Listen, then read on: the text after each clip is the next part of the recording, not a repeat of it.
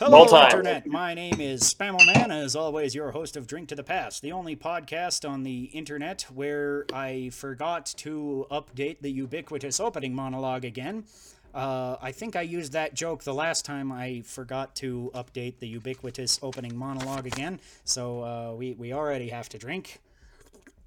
And we have to drink because of something that happened in the pre show. This is somewhat harsh. Um, so my Sean drinks something stupid this week is um, I was like I got logged on to Discord with Chris and I was like, "Oh crap, I forgot to make a cocktail this week." So I ran to the fridge to see what I had, and apparently my wife bought some kind of chai thing. So I dumped some in a glass with some whiskey because back in the day I used to drink chai spritzers, which was like basically that plus like some like uh sparkling water or something and I had some tonic water, but I thought that would like screw up the flavor. So I didn't do that.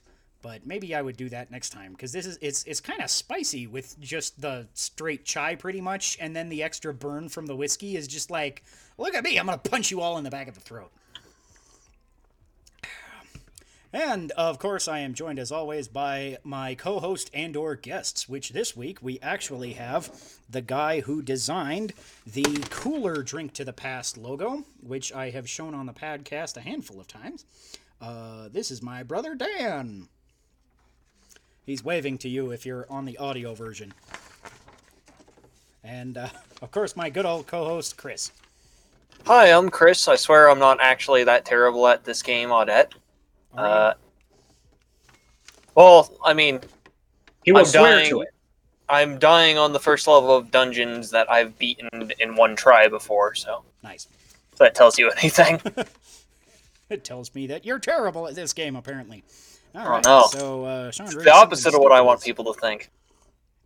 Not exactly my favorite thing I've ever had. It's not awful. I like chai fine, so it's like okay. I feel like this is totally going to screw up my beer of the week, though. I have a really cool beer of the week. Um, so actually, on Sunday, I went out uh, to a very small invite-only beer tasting that a buddy of mine had an extra seat reserved for uh, at Burns Family Artisan Ales. Um, and uh, the guy that uh, is the head brewer there is a really cool dude. And he's been, he was telling us at the tasting that he's been like barrel aging beers since before it was cool. Uh, back in the 80s, he was doing different kinds of barrel aged beers before really anybody had really taken notice of that of you know of any important brewery there was like a handful of breweries that would occasionally do it and stuff like that. So it was very interesting content and kind of learning about the history of barrel aging and uh, what's all been happening with that in the craft beer scene which is kind of interesting because like now where i am you know it, barrel aged beers have got a large uptick in popularity recently, but like as long as I can remember, barrel aged beers have been a thing because they've been a thing as long as I've been drinking because I am much younger than that guy. No offense to him, he's a cool dude. But uh, yeah, so this one is called the Thoughts of Winter, which is a barrel aged white stout, uh, barrel aged in Chardonnay barrels. Uh, so that's that's interesting. Um, stout is not normally quite this light. Uh, so this is this is actually darker than the last white stout I had, which I think Chris, you were were you at my house the last time we had a white stout when I had that dragon's milk stuff? I- Cannot remember. Okay, I was probably at your house, the your uh, house when Yeah, we last so had a that white was, that was how long that was ago. It was you know before there was all this pandemic and stuff. Yeah, I was gonna say, I think I was there because I remember us having a conversation about stouts, and technically, you can have a stout that it doesn't have to be dark even remotely. It refers to the alcohol content in the original context more than it does to the, uh, well, the burnt flavor. I like me my burnt flavor. Give me my stout. But I'll uh, drink to that. so yeah, um, so I'm not particularly fond of this chai thing, it could use something else in it. Like maybe if I had like put this in a latte or something, then that would have been good with the whiskey and the like an Irish chai latte. I wonder if they have a chai kombucha because kombucha is just uh, fermented tea, and so Mhm. if you fermented a chai tea and made a chai kombucha, I wonder if that'd be any good. Could be. Um, we had some. Me and my wife had some hard kombucha the other day when we went to the liquor store, and April had heard about it and asked the guy, and he said, "We have this kind. We don't have the kind because she had heard of one called kombucha, which is a good play on words there. Uh, but he was like, "We we don't have that, but we got these ones, and and they were they were okay. I don't know. I'm not. I've never like." Delved into kombucha, so I'm not sure what it's supposed to taste like, but it wasn't like terrible, but it wasn't totally my jam. I was more of a fan of the uh, stout we got that day because I'm a stout guy. Um, yeah. So, anywho, uh, what do you rate that there, whatever you're drinking, Mr. Top Half of Chris's head? Uh, well, it's a Denver Beer Co. pretzel assassin. Let me see if I can get that high enough, Yeah. enough in the not a bad one. webcam for people to see. Yeah. Uh, I've had that one. I- I'm not sure if I've had it on the podcast, but I've had that one plenty of times. It's a relatively popular one. Nice, easy drinking stuff. It would really go Yeah. well with pretzels. not usually too much of a lager guy, but uh, Mhm. th- this is pretty tasty, I'd say. yeah. What do you rate that on a scale of three to seventeen? Uh, I'd give it a at least a thirteen. Mm-hmm. It's 13's a good actually growing on score. a little bit. Uh, maybe all the whiskey was floating at the top or something. I'm not sure. I didn't stir it. I just kind of dumped it because I was just like, "Oh God, we gotta be live now." so now, now that's a little better. Um, but still not like amazing. I'm gonna give it an eight. It's it's like a little less than average. It's fine, but it needs something else to really make it shine. Dan, what do you rate that kombucha on a scale of three to seventeen? Well, if you like kombucha, it's definitely a kombucha, so it qualifies for the scale. Nice. Beyond that, uh, this one is a pineapple peach uh, kombucha. So personally, I'm more fond of like the fruitier teas rather than the uh, the more leafy teas. I'm not very good at describing it, so I would personally rate this about uh, a 13 as well. all right, I've been faking my way through beer descriptions for the entirety of this podcast. nice. so, uh, and you've only now just told me. I'm kidding. I, f- I think I knew that. yeah. all right, I fixed the stream. Discord was in a funny window shape, and it wasn't showing the entire uh, entirety of Chris's head. So uh, sorry, that was my bad. But I fixed it now. Hooray! Um, anywho, shall we get into the news and booze, gentlemans? Yes. We're already in the booze, so let's get into the news.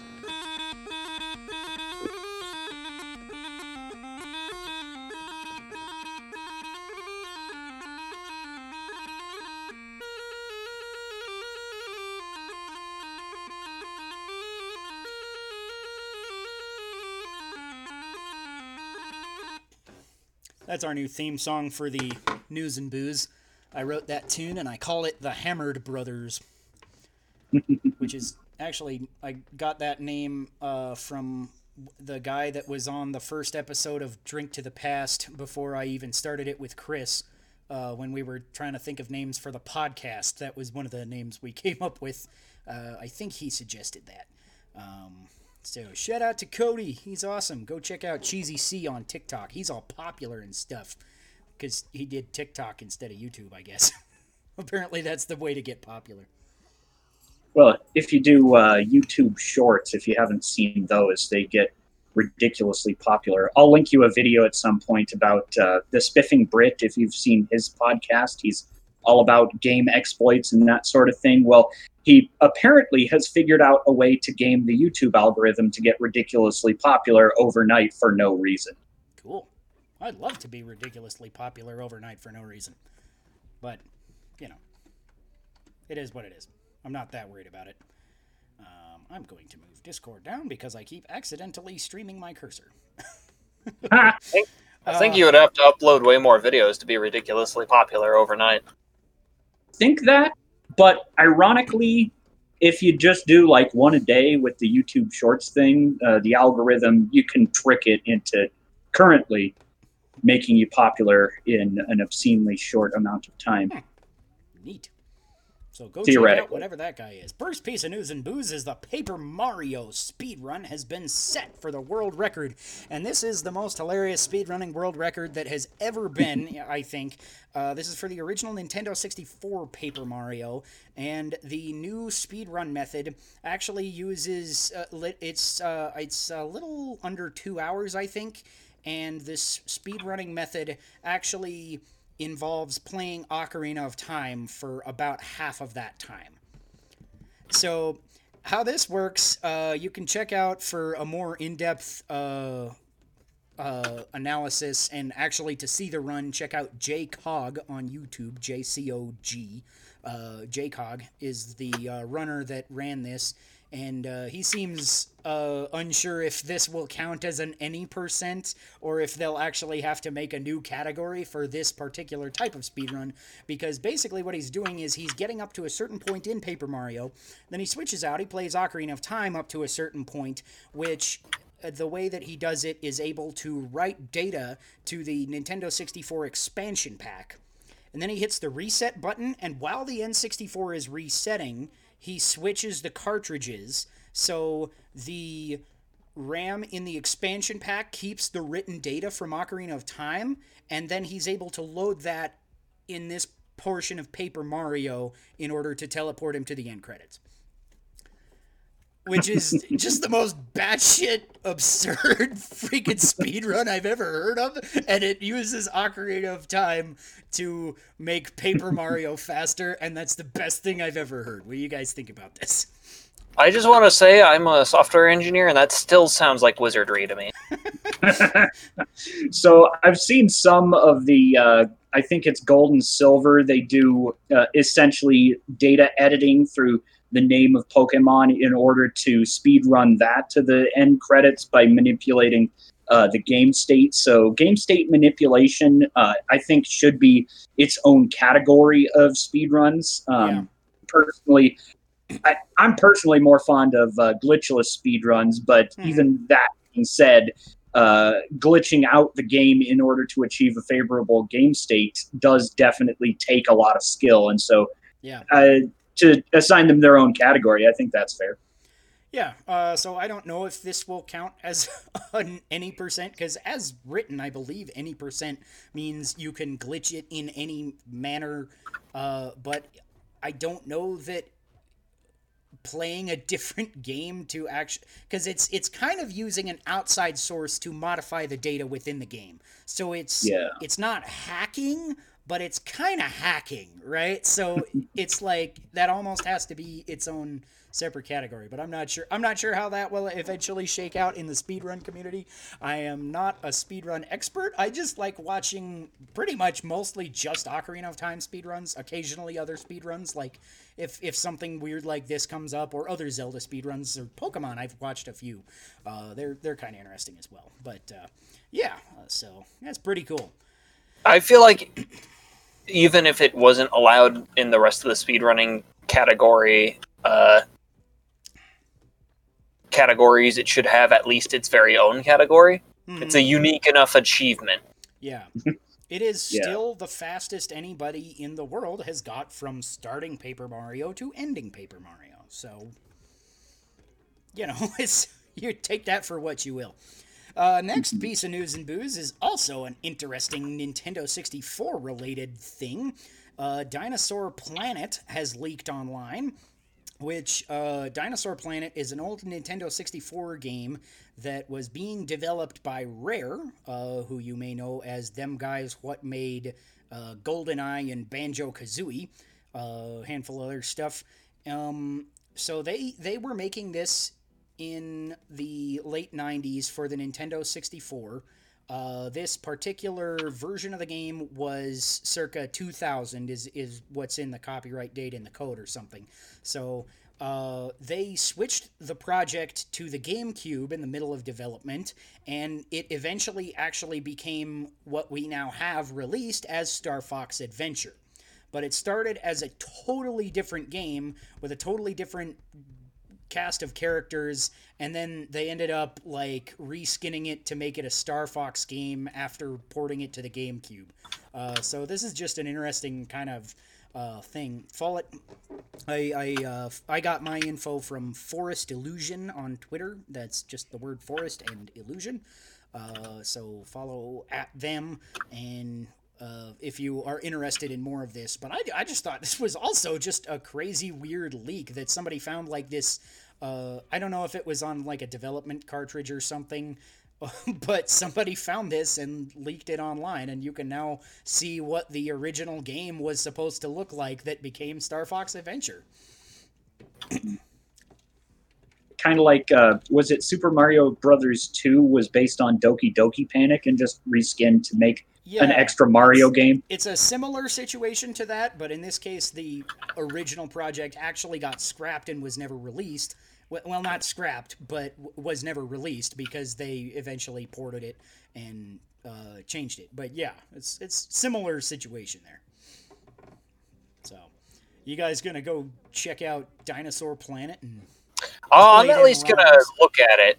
Yeah, I, I, I looked at a couple of screenshots and it seems kind of interesting. It was apparently late enough into development that they had started like importing in Star Fox characters because Fox is the main character in all the screenshots I saw, but he's still got the name of the old protagonist in the dialogue, which is kind of interesting.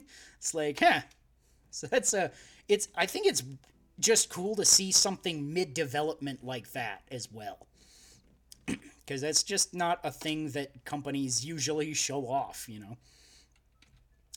Yeah, Uh, it's uh, it's what the it could have been before. Uh, and I always I've I kind of have mixed feelings about uh, Star Fox Adventures myself. Anyway, Yeah, it was a game I never played, but a fair number of people said it like it's it's got a little bit of a cult following, and a lot of that cult following tells me that it's similar to a Zelda game. So I've always been curious, but um, I don't think it's available anywhere but GameCube, so it's probably balls expensive right now. like my problem with uh, finding my old Ocarina of Time disc, which we were talking about a while ago. I was like, oh, I'll just buy a new one. I don't want to pay 150 bucks. What the hell?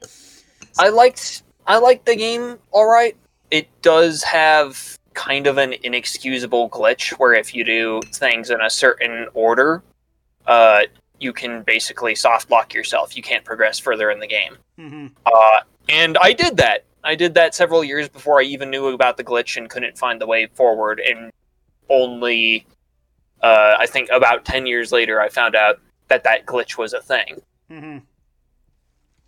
Yeah. Uh, next piece of news and booze Tony Hawk's Pro Skater 1 and 2 remakes are coming to the Switch later this year, which they came to PS4 and other stuff last year. And everybody said, oh, well, everything Activision has ported lately has come to the Switch six months later. So this is not really a big surprise, but hey, they're, they're coming. So if you've been waiting, they're, they're coming.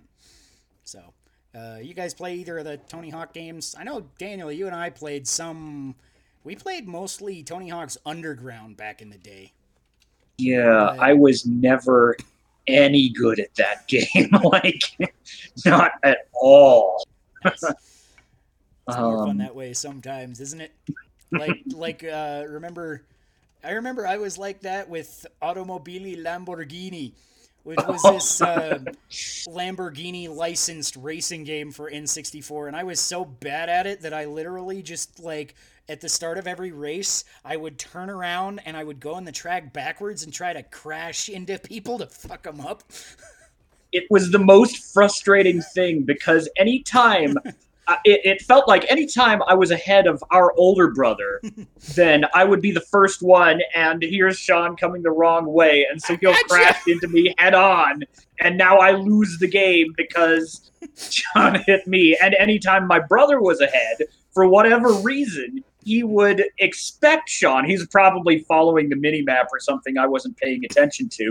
And so he would dodge. And then anytime I'm like almost about to catch up to him, suddenly here I get head on again. And Oh, or like in Colin McRae Rally Racing, where I also really sucked at that game. So I would just like hold the trigger and just let the course drive for me. I just like bump into walls and stuff, and just like whatever happens, happens. It's fine.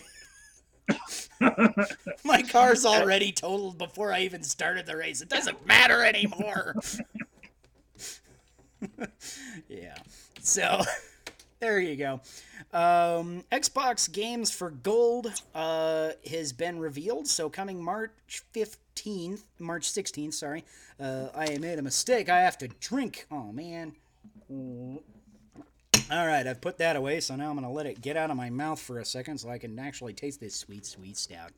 Um, so, this is an interesting game uh, uh, coming to Xbox Games with Gold March 16th. It's called um, Vala, uh, which is an anagram and acronym. That's the word. Now I remembered the word. I have to drink now, but I'm going to drink in a second because I've still got chai in my mouth, and I do not want to disrespect this beer by drinking it with a mouthful of chai. So, anyways, I owe you one drink.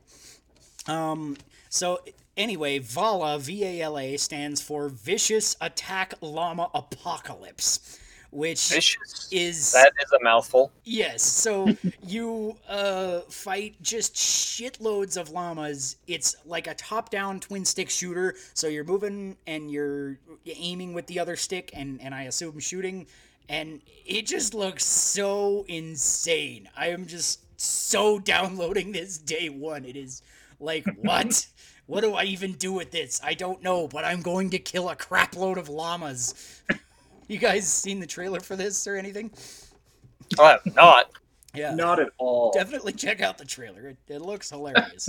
I will, uh, if I can make my capture card work, I will stream this on the next podcast after it releases. That'll be awesome. Um, the Halo TV series uh, was announced uh, for Showtime uh, last year, sometime, I think. And it is uh, now going to premiere on Paramount Plus instead, which is apparently Paramount is making a streaming service because everybody has to do that these days. It will star Pablo Schreiber.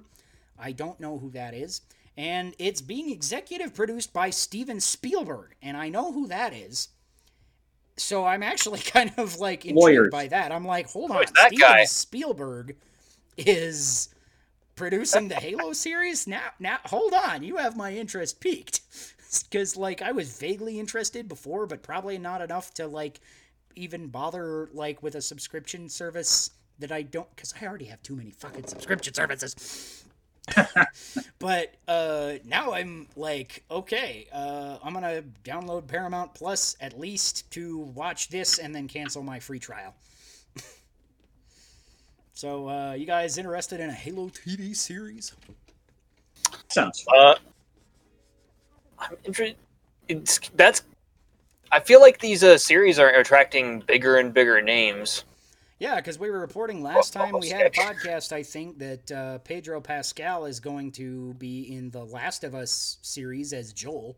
So, and and somebody else who is from Game of Thrones, and I forgot her name because I didn't watch Game of Thrones. Uh, so, as Ellie.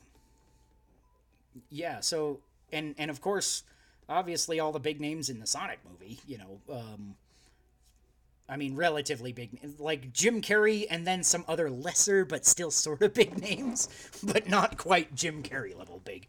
So, yeah, uh, video game TV is actually, and and movies are like they're going places.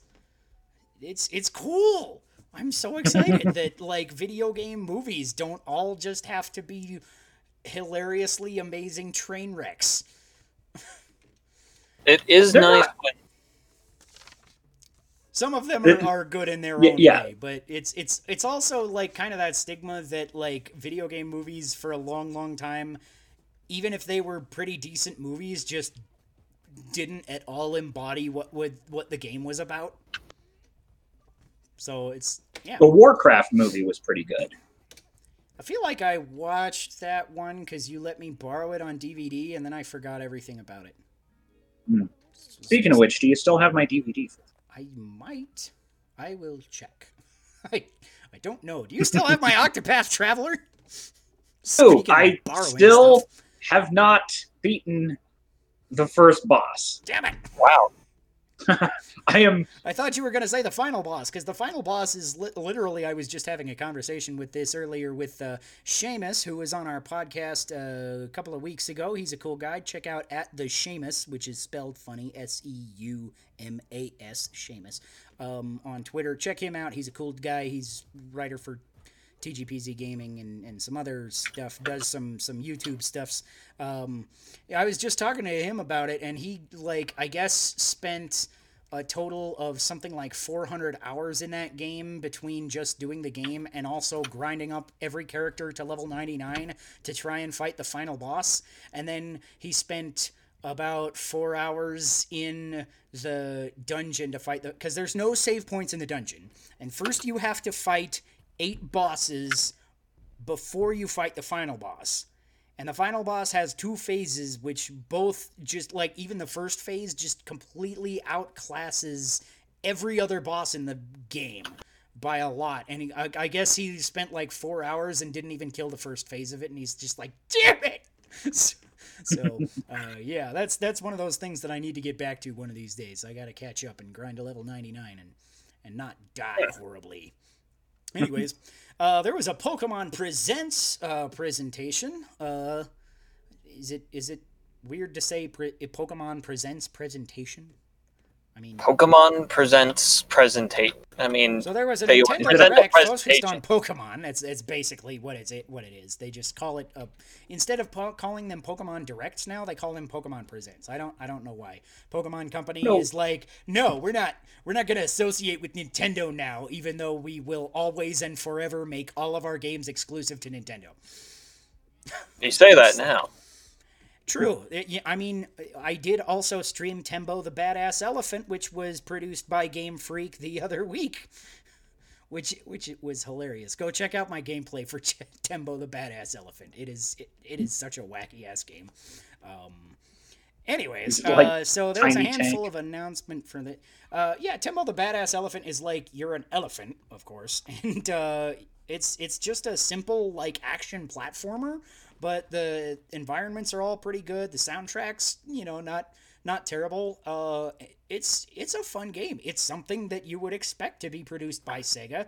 Or, or published by Sega. It is published by Sega. Uh, it, you know, it's it's the quality that Sega would deliver on any other kind of 2D platformer like that. You know, I feel like it's at least the quality of most Sonic the Hedgehog games. I thought it was a ton of fun. And it's just so ridiculous to be this elephant commando and just beat the shit out of stuff. It's awesome. Go check it out. It's it's also only like it was on Steam sale the other week. I don't know if it's still on sale, but it was like two bucks on Steam sale. It's, it's like I would easily have paid more. Mm, now I'm getting into the beer. Oh yeah. Is that the drink you owe us? Mm-hmm. I'll take an All right. extra one just in case. I'm sure you made it. This is one of the smoothest beers I've ever had. Like if you told me this was on nitro, I would believe you. Um, it has been sitting in this bottle. It says it's 2020 uh, vintage, so I guess that it, it it's been in the bottle for at least a few months. Um, it says it's good to bottle condition for a while longer, but I couldn't wait because I, I love stout. Uh, so I might have to go back and like get another one of these and, and sit on it for a while. Uh, that, Yeah, that- that could be 2020 was a bit of a year. Maybe it's you know just right? extended 2020 the. Uh, was the longest 10 years of my life, man. Hmm. This is so. It, it doesn't feel as heavy as it is. It's 11 and a half or something. 11 and. Where does it say? It says on here somewhere. 11 and something. Anyway. sneaky stout, is it? Yeah, it's um, you really get a lot of fruitiness from that Chardonnay barrel, um, which is uncharacteristic of a stout, but it's really kind of got a lot of the other kind of uh, things you might expect from a you know it's other than that it's fairly dark maltiness not not as dark as some things I would get it's it's not as harsh as like a bourbon barrel aged one as well a lot of bourbon barrel aged ones kind of pick up that like woodiness almost uh, feel like you like dropped a shot of bourbon in it or something, and, and you're just like, which sometimes if they make that work, that can that can really work, and I actually like that. But this one is just ridiculously smooth texturally, um, and it's it's got that fruitiness, which really kind of works in contrast with the with the kind of uh, malts that it's got. Mm. That is an excellent beer. Um, I'm gonna sit on that for a minute before I rate it, just to just to let it stew. Um, anyways, so going into the Pokemon Presents this was actually one done for the 25th anniversary of Pokemon, which has happened since the last time we had a podcast. Pokemon is 25 years old and can now legally rent a car. I don't know if that's true. They made a joke about birthday. it on Family Guy once.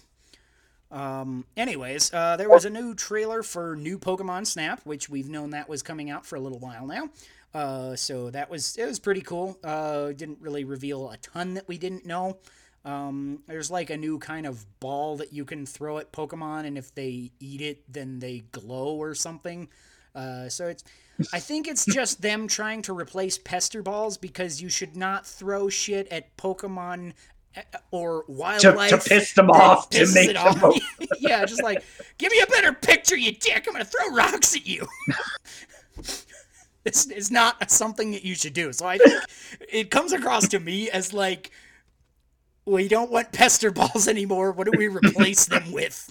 Okay, this will work. So it's it looks fine. Uh, the game just looks cool, anyways. I'm excited to have another Pokemon Snap.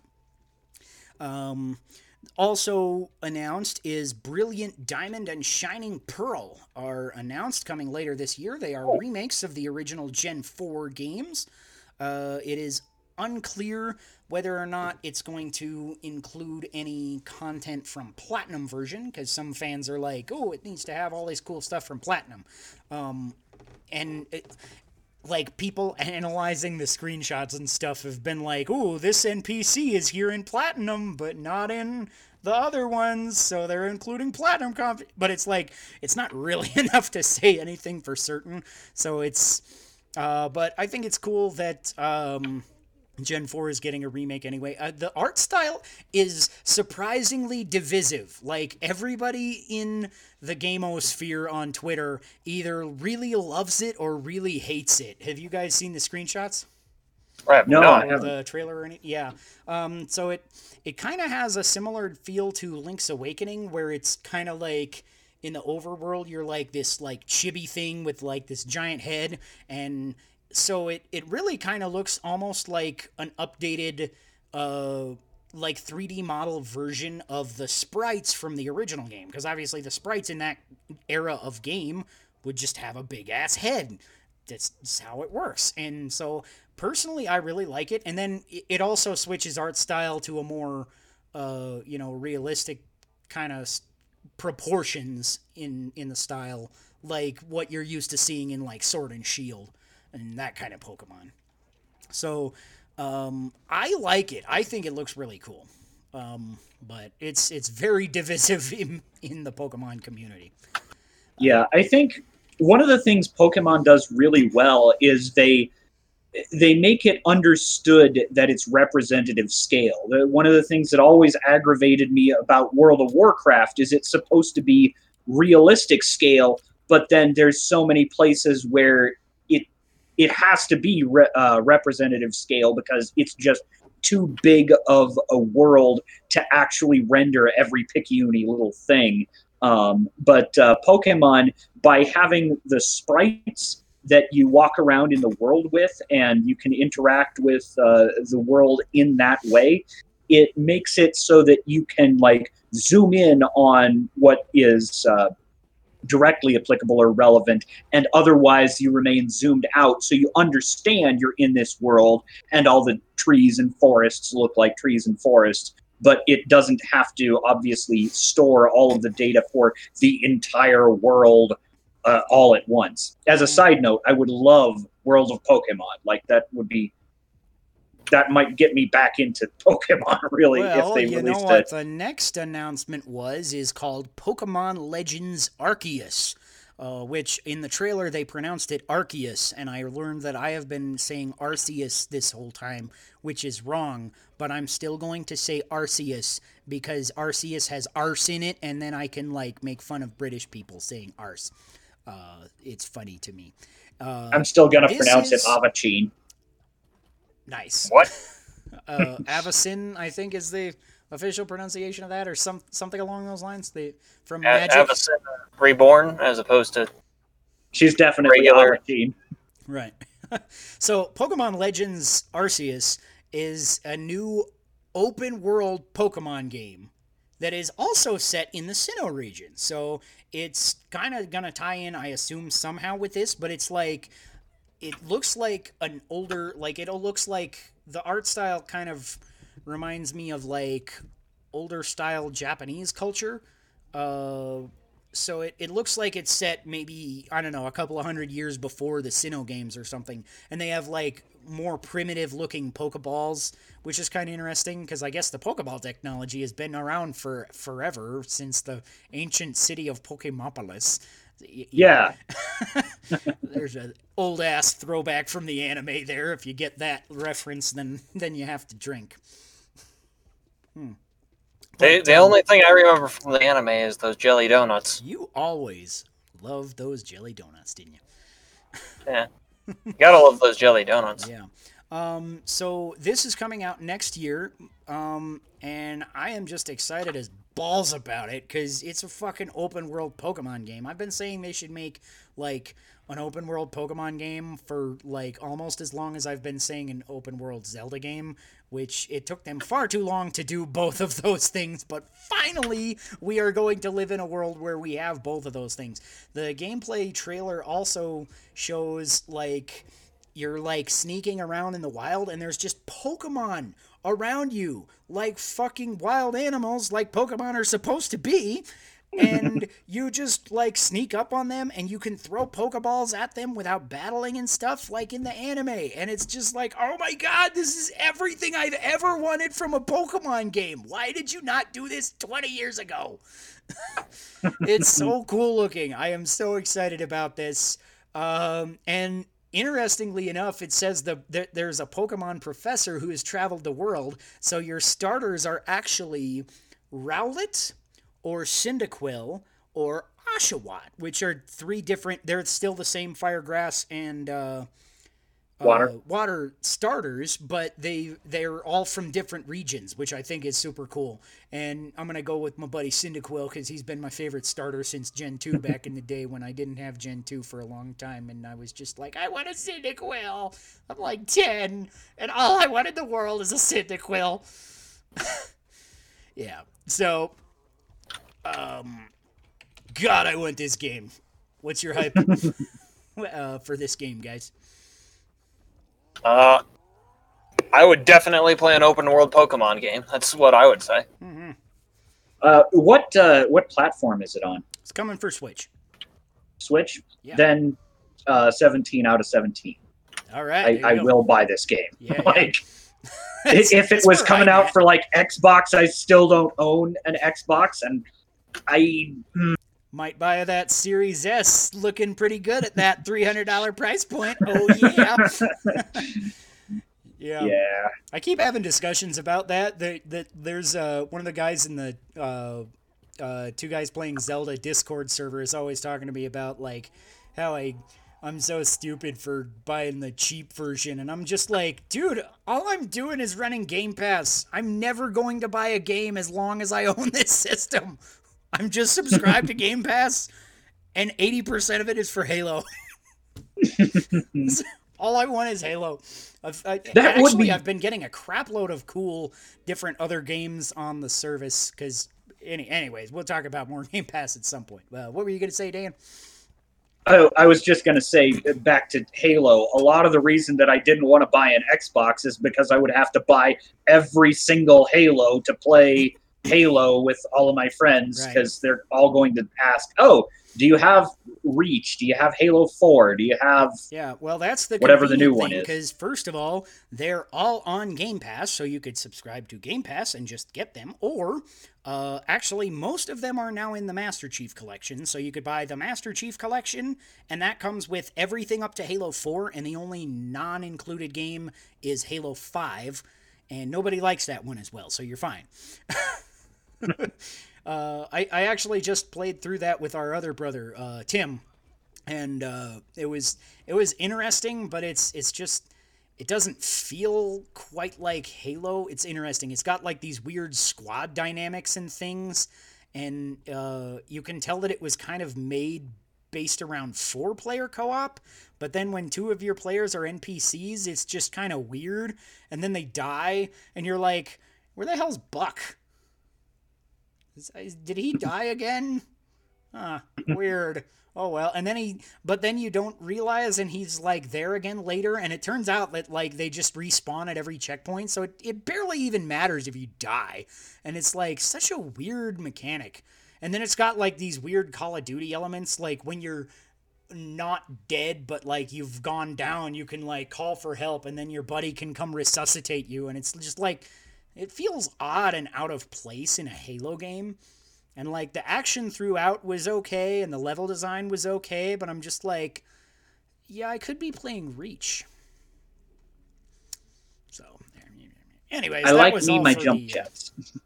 Yeah, that was all for that. Um, so there was that was all the Pokemon news. Um, so moving on, next piece of news and booze. There is one little piece of Sony news and booze before we will get into the state of play, which is basically a Nintendo Direct, except for it's all PlayStation shit. Um, uh, but before that, Sony announced their online store is going to be discontinuing video services on August 31st. After that date, users who made purchases will still be able to view video on demand content that they have purchased, but no new content will be added and purchases will no longer be possible. Uh, so this barely affects me, and I'm assuming it doesn't affect either of you because neither of you have a PS4 or 5, I think. Nope. PS3 was my last uh, big PlayStation console. Yeah, so um I've bought one movie on this because I like for a short while was like, "Oh, let's try to get into the digital movies cuz that's what people are doing now, right?" Except now I barely ever remember to watch it because it's not like on a streaming service that I use much. Like I pretty much watch most of my stuff on Netflix, and then I use my DVDs occasionally. So if I had bought it on DVD, it's Wreck It Ralph 2, which if I had bought it on DVD, I feel like I would watch it way more than I do because I would have the DVD and then I'd see it when I'm going through my DVDs. You know, I just never think of it because it's the only movie I've bought on this service. And then I have a handful of other movies also. I think if I'm going to do any more digital movie purchasing, I'm going to do them through Google Play because Google has fuck you money and they will always be there for me. and so I don't have to worry about that very much. And also because I get like I do surveys for Google of like basically they track my, you know, shopping history even harder kind of. they give me surveys about my shopping history and they're like, "Did you go to this store lately because we saw that you were close to it on your GPS or something." I'm not sure how they know. I bet that's how they know because everybody tracks your GPS on smartphones these days. I mean, they do kind of track then I'm everything. like, yeah, I made a purchase, and no, I didn't save the receipt. I'm a stupid millennial. What do you, what do you, what do you want from me? and and then they give me like thirty cents Google Play Store credit, and I buy movies every now and then, or or Pokemon Go upgrades. so. Yeah. Um. Anyways, nothing big about that, but for anybody who's interested, that's the thing. So, um, PlayStation State of Play has all sorts of crazy ass stuff going in. Um. There's also one more non-state of play piece of news and booze, but we'll get that to the at the end because it's related to the last thing that they announced in the state of play. So, first thing they started off with is uh, Crash 4 uh, is going to get a PS5 upgrade. Um, it will run at 4K in 60 frames per second, and it has extra PlayStation 5 triggers or, or extra drink. I'm getting a buzz already. This is heavy. uh, it will have extra PlayStation 5 features such as adaptive triggers with the with because the PlayStation 5 controller is fancy and stuff. Um, so this sounds kind of neat, but I'm still like I've just I have no nostalgia for Crash, and I'm just like, is Crash 4 a good place to get into the series? I'm not sure. And there's enough other stuff that I am more interested in than a platformer on PS5 that when I inevitably get one, I feel like I just am personally not going to care. Uh, Yeah. You guys like Crash? Final Fantasy Seven? We're getting That's to that. Ooh, there's stuff about FF7. If you haven't heard, that's coming up in just a moment. So stay tuned. If you don't stay tuned, you have to drink. It's a rule. I just made it up. I'm the boss of the podcast. You have to listen to me. I'm kidding. You don't have to listen to me. I mean, you're listening to me right now because you're listening to my podcast. So I guess you don't have There to. is that. You, you could push stop at any point, but please don't. Leave us a five star review on Apple Podcasts instead. Anyways, uh, Returnal had a gameplay trailer. This was announced a little while ago. It's a third person shooter with kind of roguelike elements.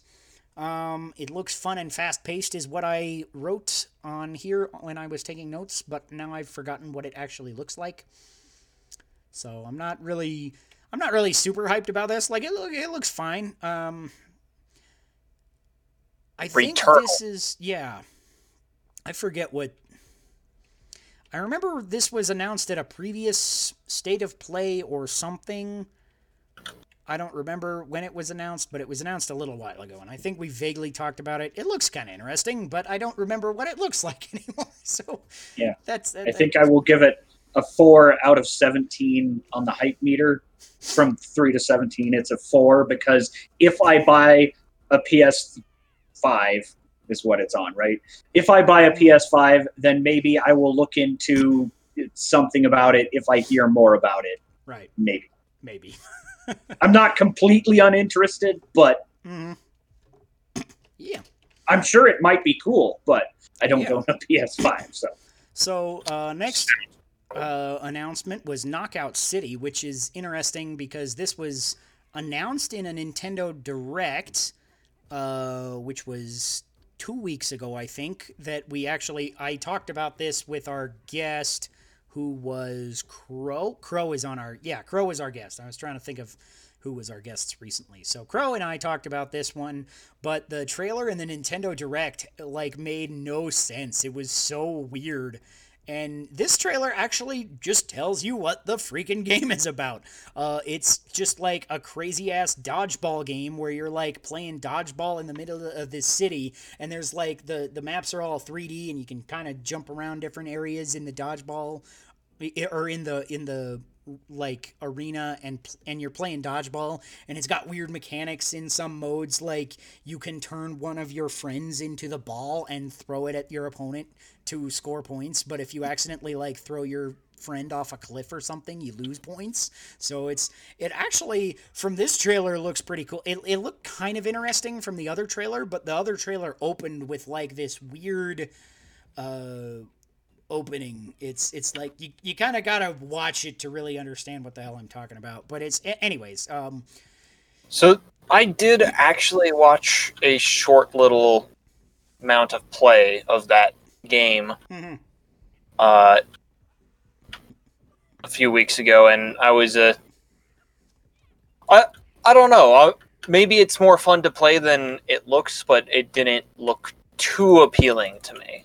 hmm It looks kind of interesting. It uh, if if it's done right, I feel like it would have the same kind of energy as like Splatoon, but it's it's so hard to tell without actually playing it if it's got that energy. But there is actually a crossplay beta open now, so if you're interested in this game, you can get into the beta and try it out now. Uh, so go check that out. Look up Knockout City. I think the crossplay is open on PlayStation and PC, but I, I don't think it's it's coming to Switch, but I don't think the beta is on Switch. I, I could be wrong about that. so check check that out for more information.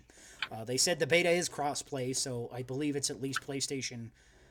I, I'm not sure if it's coming to PS4 or PS5 or both, um, but anyway, it's it's also coming to PC. So check that out if you're interested. Um, next one actually looked kind of insane in a good way. Uh, it's called Sifu. Uh, it's coming later this year to PlayStation 5, and it's like some sort of crazy, like, action game, like, doing just ridiculous. Like, it looks like you're playing a Bruce Lee movie. The trailer it, with the gameplay just kind of shows like your character and you're like blocking and punching and knocking people into walls and just doing all sorts of this over the top kind of like highly choreographed combat that you would see in like that old kind of martial arts movie but it's somehow works in an actual game and i'm just like this looks like mechanically this has to be like very interesting. I'm I'm very intrigued by this game. Um, did you guys see this, or are you interested from my description? I'm interested from your description. Sounds like kind of an wuxia movie, movie sort of Mhm. deal. Sounds Uh, like something. Sorry, uh, sounds like something our older brother would like a lot. hmm Yeah, I could I could definitely see myself checking that out. Um, yeah, coming later this year on PS5. Um, Solar Ash is a 3D platformer by Heart Machine, who is the development company behind Hyperlight Drifter. Um, Chris, did you play Hyperlight Drifter?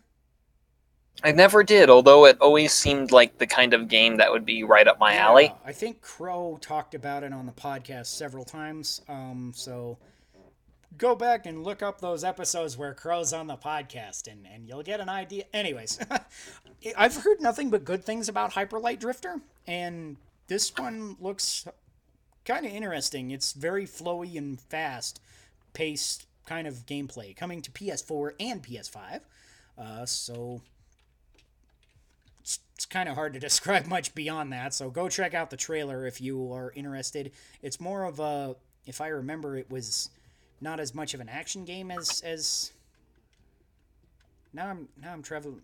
I'm having a little trouble remembering. There's so much shit that was announced in this that I'm just like I can't remember every little thing. But I I think it was a little more platformy looking, but not that bad. um, with with a decent mix of action is what it looked like. Um, next announcement was Five Nights at Freddy's Security Breach. Uh, it looks like generic Chuck E. Cheese shit is walking at you. It didn't. I didn't think it looked scary at all. I was just like, were you were you not familiar with the original Five Nights at Freddy's series, or I'm vaguely hear much about that? of it. Uh, Like, so some people say it's scary or something, but I don't know. Like none of the imagery that I've seen has particularly looked scary. And watching this gameplay trailer, I was just like, this doesn't look scary. It, so looks, it the looks like the most boring horror game I've ever seen. and And that's I just played the disappointing medium for five hours. because Five Nights at Freddy's is one of the few uh, like horror games that I've played that actually managed to you know scare me. Okay. As in, like I was playing the game and I was like, nope, I'm gonna hit the escape button. This is too intense. Okay, that's interesting. Maybe I'll have to check out the older ones. Yes. And maybe this one So- is good, but it just didn't come across that way in the trailer for me. I'm not sure. I guess you would be better established to check out the trailer, and maybe at some point uh, we can discuss that in the future if you look up the trailer at some point. But I just didn't think it looked very scary at all. Um, It could be that it's just a failure of whatever that game is. yeah, Reminds me of um, was it Silent Hill uh, where they had the fog effect to uh, cover over.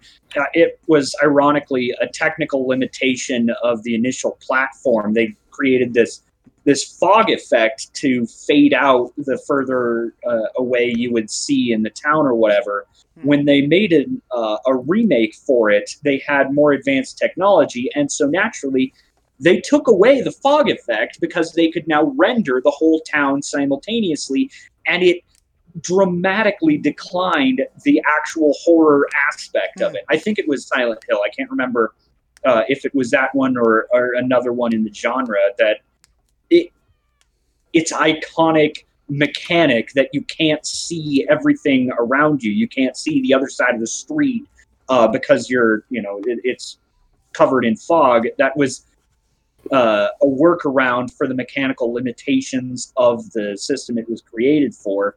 And when they updated it, they got a whole bunch of flack for removing it because it that was part of the game and that was part of what it uh, made it immersive and uh, scary. That's kind of a feeling I had uh, with the remake of Doom 3.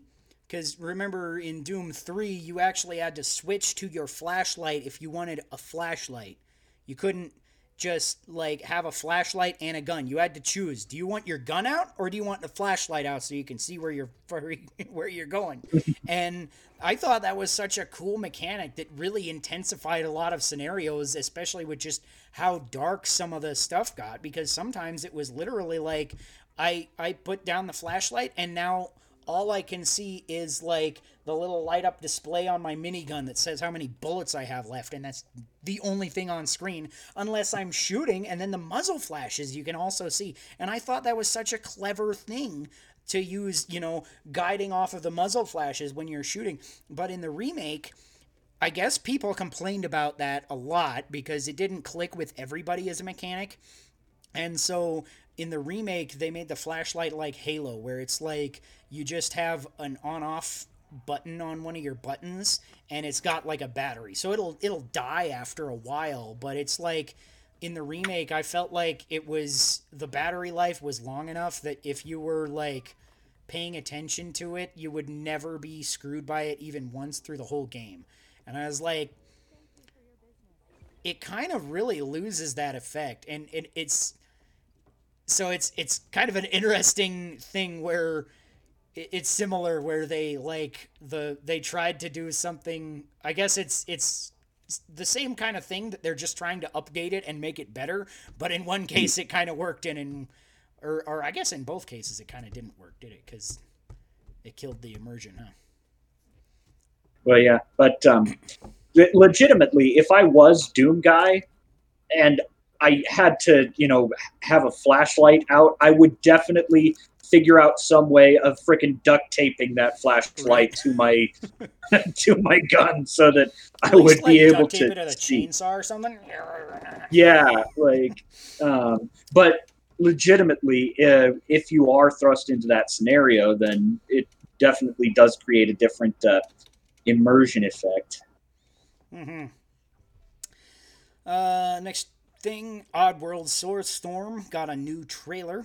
Um, you had to uh, lets you control the bad guys with shamanic magic and has very highly featured areas in a 2.9D platformer. so it's it's largely side scrolling, but it's kind of got that like Yoshi's Crafted World thing where you there's certain areas where you go back and forth on the screen. Uh, so uh, they described it in the trailer as a 2.9D platformer. I thought that was kind of fun. Um, I'm not big into the Oddworld games, but my wife really, really liked them. She played a bunch of Abe's Oddysee, apparently, growing up. I remember seeing it on the store shelves all the time and being like, that game looked weird. um, what do you guys think about this? Anything? Uh, I never played an Abe's World Oddysee game, so. Mm-hmm. Yeah, I think um, which Kirby game was it that was 2.5D where you know you would I think it was Kirby 64. was that on the Yeah, that might have been on Nintendo 64 yeah, where it's like you, it was basically 2D but the the environments were animated in 3D and some of the stages would have you like moving in a 3D space even though mechanically it was still a side scroller. And I thought yeah. that was such a cool leap forward in technology at the time. And now I'm just like, give me a fucking 3D Kirby game. It's been 35 years. It's been 35 years and we don't have a 3D Kirby. nope, sorry. All you're getting is Smash Brothers. Right. Sometimes. Sometimes. Although, I mean, I don't mind Smash Brothers. Not... I had a 3D Smash Brothers. It was called Power Stone 2. yeah. Anyways, It was an uh, interesting game. Yeah. Kena Bridge of Spirits got a new trailer. This one is one that I'm definitely picking up. Um, it's just like looks so unique, and I'm not really sure what to say about it. Uh, You're like somehow interacting with a bunch of like spirit world kind of creatures that like kind of remind me of like sprites from a, a Miyazaki film or something. Um, it's got like a, a bit of that inspiration in the art direction, I think, but uh, at the same time, it's still kind of doing its own thing. It doesn't look like they're trying to push it too far into the Miyazaki kind of art direction, but it's it seems like it's got that kind of inspiration and. Uh, so this this one was actually revealed last year as well. This is coming to PlayStation 4 and PlayStation 5. Uh, so this is kind of cool that it's it's coming on dual release. So if you don't have a PS5, you don't have to worry about it. But uh, I think this is one that's really gonna shine on PS5 because just the the trailer quality, I feel like looked like it was like higher than uh, what my PS4 has ever put out for me. Um, although it, I'm also running on a base model PS4, so it's like I'm not on a Pro or whatever. So some people might have y- your your mileage may vary, but this one is definitely going to be one that I'm going to pick up uh, for my PlayStation 5 when I eventually get one.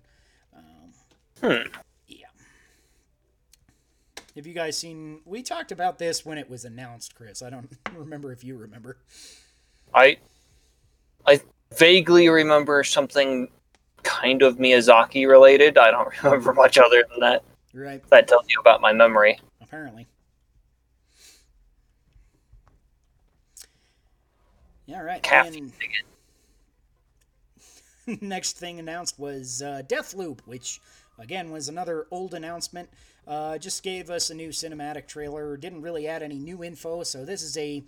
It's it's still kind of an interesting concept, but uh, the the new trailer I didn't feel like really gave us anything. Deathloop is a game where basically you're uh, it's a shooter kind of spy espionage detective something where you basically you respawn uh, in a city and you have to like go do detective work to find out like where people are at different times of day and stuff and and like murder like five people all in a day except for if you die then you have to restart. And so that's kind of one of the mechanics that like you go through a path and then eventually one of the rival assassins might take you out. So you might go a different direction next time to get different clues and stuff. So it's it's kind of got its own draw. It's a first person shooter developed by bethesda.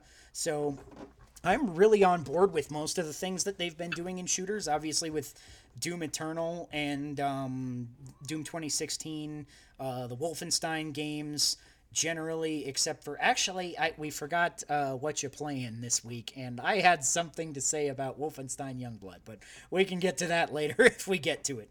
Um, After the news and booze, probably. yeah, possibly. Um, actually, yeah, we could do that after news and booze. That'd be fun. Um, so yeah, so I think this game still looks neat. Uh, like I said, it didn't really add any new info, but still looks neat. What do you guys think? Uh, Nothing. Well, it uh, from the description, it kind of reminds me of one of the old Titanic games uh, in the era of like Myst and Riven, where you have Mhm. the uh, kind of uh, so back in the 80s and maybe earlier than that, there was a, a program called HyperCard that a lot of games could be designed in relatively easily. That uh, you have a screen you can interact with, and if you click on one thing, then it'll take you to another screen or something like that where you can interact with things and you solve puzzles that way. Where uh, the Titanic one that I'm thinking of, uh, you're on the Titanic and you're trying to investigate this plot to uh, smuggle a, a rare book called the Rubaiyat, I think. Um, and there is this assassin intrigue, so you have to uh, figure out how to do different things. And of course, if, if you die or if you don't solve the thing before the Titanic crashes into the iceberg, then, you know, most everybody dies, um, and it, you have to like I mean, try and you find- you're not going to stop the Titanic from crashing, so everybody's going to die anyway. So what's the point? I'm pretty sure, but yeah, the idea is uh, you, you go back through and you can go. Uh, you can try to go cabin by cabin through the whole Titanic. It had explorable with these different uh, Mm, uh, frames that you could interact with, and you had this whole plot about you're trying to solve the mystery and save the day. So, um, kind of reminds me of it. Wasn't there a game in that generation that we played with Myst and all that that was kind of like that, but it was on a train? oh yeah, um, the Orient Express, um, and uh, again, like murder mystery. I think, if I Hmm. recall correctly. Yeah. Definitely getting a blast to the past from all of these. Uh, Except it, it had a lot of interesting things because every time you respawn, you could like try it a little bit differently to kind of progress through it because like like you're the first person to discover the corpse but then like if you come right out then somebody will see you coming out of the room with a corpse and then you'll be like accused and then you'll die instantly and lose the game.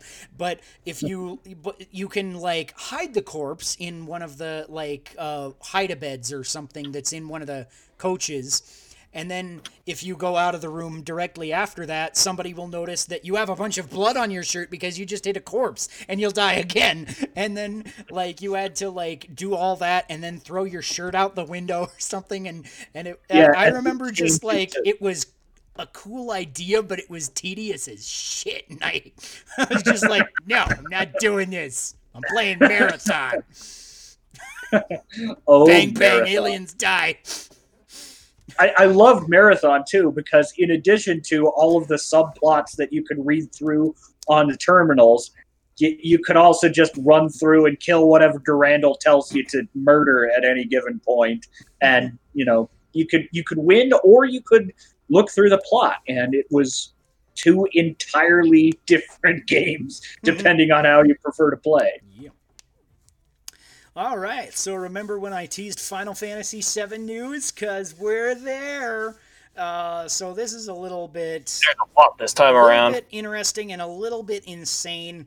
And I don't know what I think about this yet, but um, so Final Fantasy VII remake is getting a uh, PS5 upgraded version, basically um, which if you have it on PS4 already, then you can uh, get a free upgrade to that if you buy a PS5. And if you have the disc version, then you have to put in your Final Fantasy VII, di- or well, technically, if you have either version and the digital version, you can be like scan in the digital version somehow, and it'll upgrade it to the PS5 version.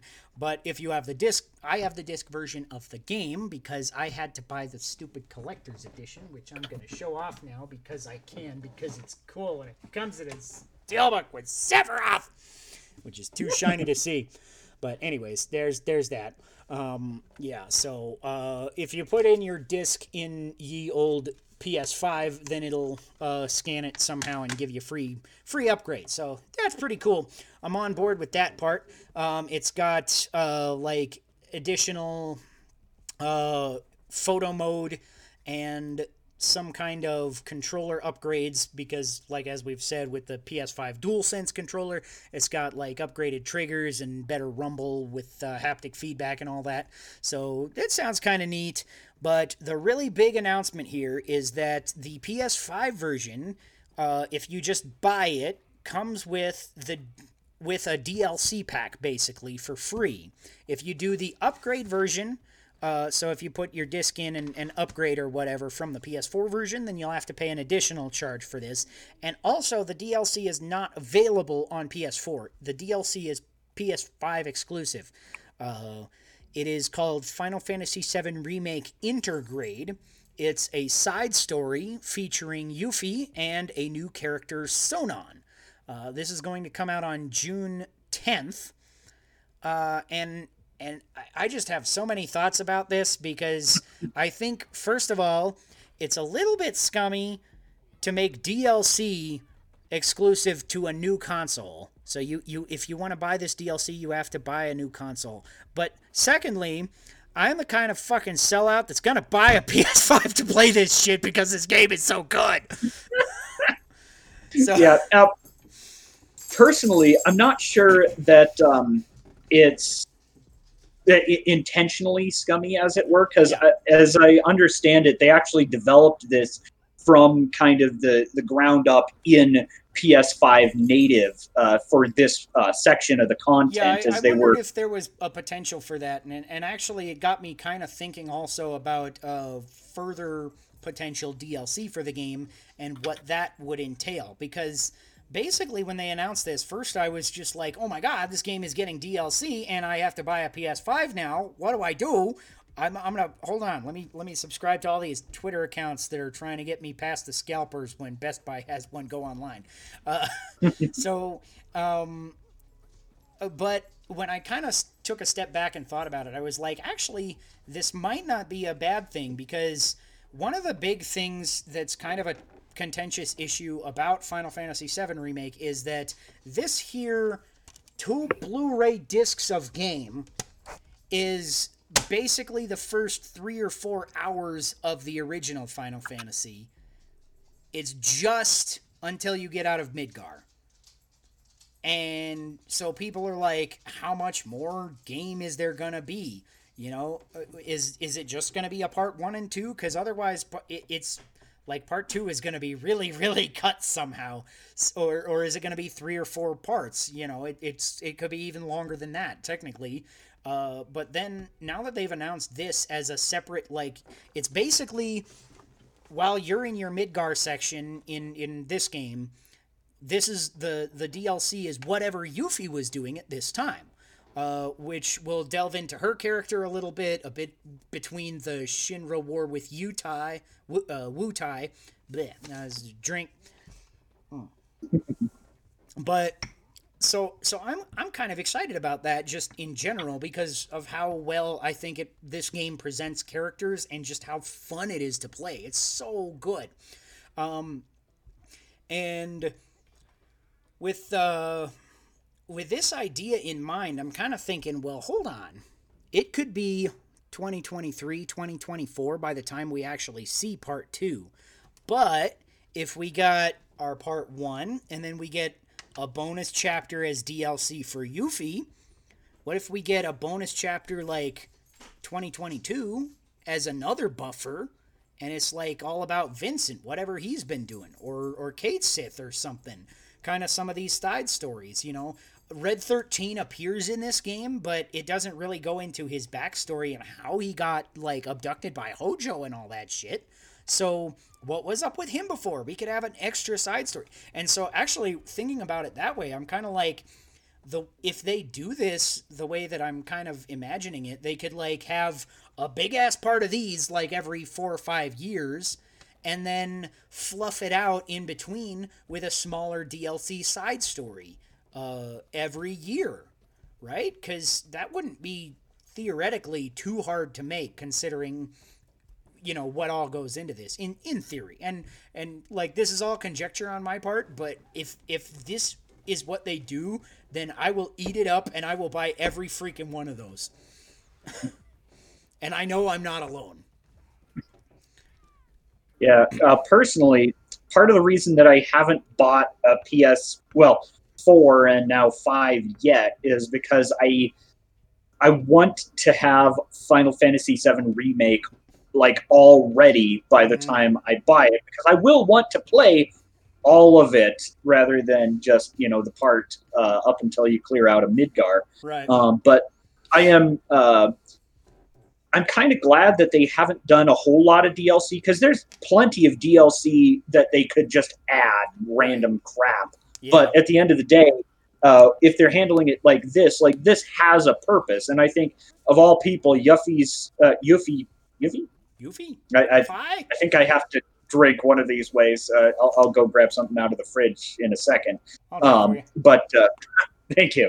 I'm a pal but uh, she has one of the God, is most under underused backstories in the entire Final Fantasy VII universe. Like uh, Vincent was hinted at, and he was sure in what Crisis Core and uh, some other things. Uh, He so also know- had his own game that I don't Yeah. remember the name of, but is sitting over there on my shelf somewhere. Yeah, but uh, Yuffie, we know that theoretically, she's a ninja. She learned her ninja ways somehow. Uh, she works for Wu Tai, and Wu Tai has had this whole war with Shinra this whole time, but none of that was explorable or Right. viewable. She um, shows up in- in, uh, Crisis Core like very briefly, and Zack is just like, "I don't have time for your shit," and he goes and fights the boss instead. it's just like because she just comes out and she's like, "I'm one of the great warriors of Wu Tai," and Zack's just like, "Okay." He just walks right by her. So I don't remember exactly how that plays out, but she, I remember she's like all bragging and boasting, and and Zack's just like, "Who the fuck is this kid? What the hell's going on?" I don't know. I- I'm here on a mission, buddy. Get out of my way. Yeah. Also, Yuffie is one of my favorite characters in Final Fantasy VII. So Mhm. Yeah, I always thought she was Extra pretty fun. She gets more hate than necessary, Well, Um, just because she robs everybody all the time. right? As, as soon as you she rob- understand she is going to rob you multiple times, it's fine. Right. Yeah. So It- yeah. You weren't using that materia in your pocket. Right. All right. Well, that was the final announcement for the state of play. But while we're on the subject, outside of that, there was a couple of other Final Fantasy VII announcements of all things. Final Fantasy VII is getting a prequel, which is odd because it already has a prequel, but it's getting another prequel, which is a battle royale game for iOS and Android. That is uh What do I even People, of people have been asking for a Final Fantasy battle royale, so I'm not going to I mean, bash on it too hard. Yeah, I mean, But- it's it's. I feel like I get I kind of get getting in on that battle royale thing because it's where all the money is right now. But Final Fantasy VII to me seems like a weird place to put a battle royale, and coming out for mobile devices only. Like what the hell? Very weird. Yeah, I, I think that's like the thing. weirdest part of this is that it's just a mobile game that's a battle royale that's somehow canonically linked to Final Fantasy VII, and I'm just like, how complicated is this canon gonna get? How does a battle royale fit into Final Fantasy I don't VII? know. I'm not even totally sure how the. th- how There's this been comes- multiple wars in the history of the uh, uh, of the lore. Like Shinra conquered basically the world. I mean Hmm. that that was a thing. And then there's also um, uh, like like the story with uh, Barret and Dyne. Uh, they were both fighting against Shinra at one point, and Mhm. uh, we were just talking about Wu Tai fighting against Shinra. So Mhm. yeah. So the first soldier will release on mobile later this year. Weird to me. And another mobile spin-off is coming next year called Final Fantasy VII Ever Crisis, which is going to be a more story-driven experience, but they didn't really say anything more than that. So we've got kind of brief descriptions of these games. One's going to be a battle royale game that's a prequel, and one's going to be also somehow Final Fantasy VII related and more of a story-driven game. So I assume that you're kind of gonna get like the basic story of whatever's going on in First Soldier, uh, which is the battle royale one. Uh, and it'll it'll kind of just like drop off there and then you'll beat the shit out of a hundred other guys because that's what you do in battle royale games and the other one i guess sounds like it might be a more traditional i'm not really sure because they said nothing about gameplay for uh, for this one but just said it would be a more story driven experience so i'm not really Maybe sure what to like- make of that but i i am more interested in it uh, because i would honestly i just got a new phone and it is super cool and it's ridiculously powerful and nobody makes games I want to play on it. And I feel like it's it's a little bit wasted cuz like I do cool phone stuff, but I'm just like do I really need 60 frames a second in Pokemon Go? Is that what what my new phone amounts to? Which actually it is surprisingly smooth in Pokemon Go and I don't it's it's so weird. Like upgrading because that's the only mobile game I really play anymore is Pokemon Go, and I, I, don't- I I'm not even really that hardcore in it anymore. I play like every few days. I'm just like, yeah, what's around me? Is there any Pokemon? Or if I'm at Target, I always remember that when I'm at Target, which is not all the time because actually I don't go to Target very much anymore because there's a pandemic. But when I'm at Target, I remember that the Starbucks is a Pokestop because every Starbucks around is a Pokestop because Starbucks said, "Hey, here's a shitload of money. Put us in your game." Fair. Yeah. Great advertising. It is because it. I remember when I first saw it, it was like uh like uh promo Pokestop, and like when I scanned it, it was like going to Starbucks for a Pokemon Frappuccino, and I was like, I gotta get one. Oh my god! That's the stupidest. Did they make that with heard. real Pokemon? The what? What? Oh yeah. I don't remember what it was in it. It was like some sort of rainbow colored fruity thing. It was pretty good. I'm I'm not good at drinking Starbucks. Whenever I go to Starbucks, I'm just like, I want a coffee. And they're like, What? Black coffee. All, Just, just, all you have to say dark. is, you know, mocha latticino. Hold the mocha, hold the latte, hold the chino. they're just like, no. alright, just give you a fucking empty cup. No, no, I still want the coffee. Just right. Maybe that's what I should drink. Yeah. I'll go grab one. All right. Well, that's all of our news and booze for the day, which is also was our video game topic, um, because it was, was a a lot lot of news. that was a lot of news and booze. So uh, we're actually almost up to our target run time, which we've been running over consistently for months. so, anyways, um, I guess we'll wait for just a second for Dan to get back uh, with uh, what you playing, and uh, because I forgot that that was the video game topic, and I didn't play the theme song for the video game topic, I have to drink, and also I will play the theme song for the video game topic. I mean, you can only really play one theme song at a time. Can I still drive this even though it's flat? Uh, Uh, what? Chris is driving a flat car. I am. I also I have the we have to drink. I have no idea. feeling that So, anyways, uh, that was our video game topic, and here is our video game theme song.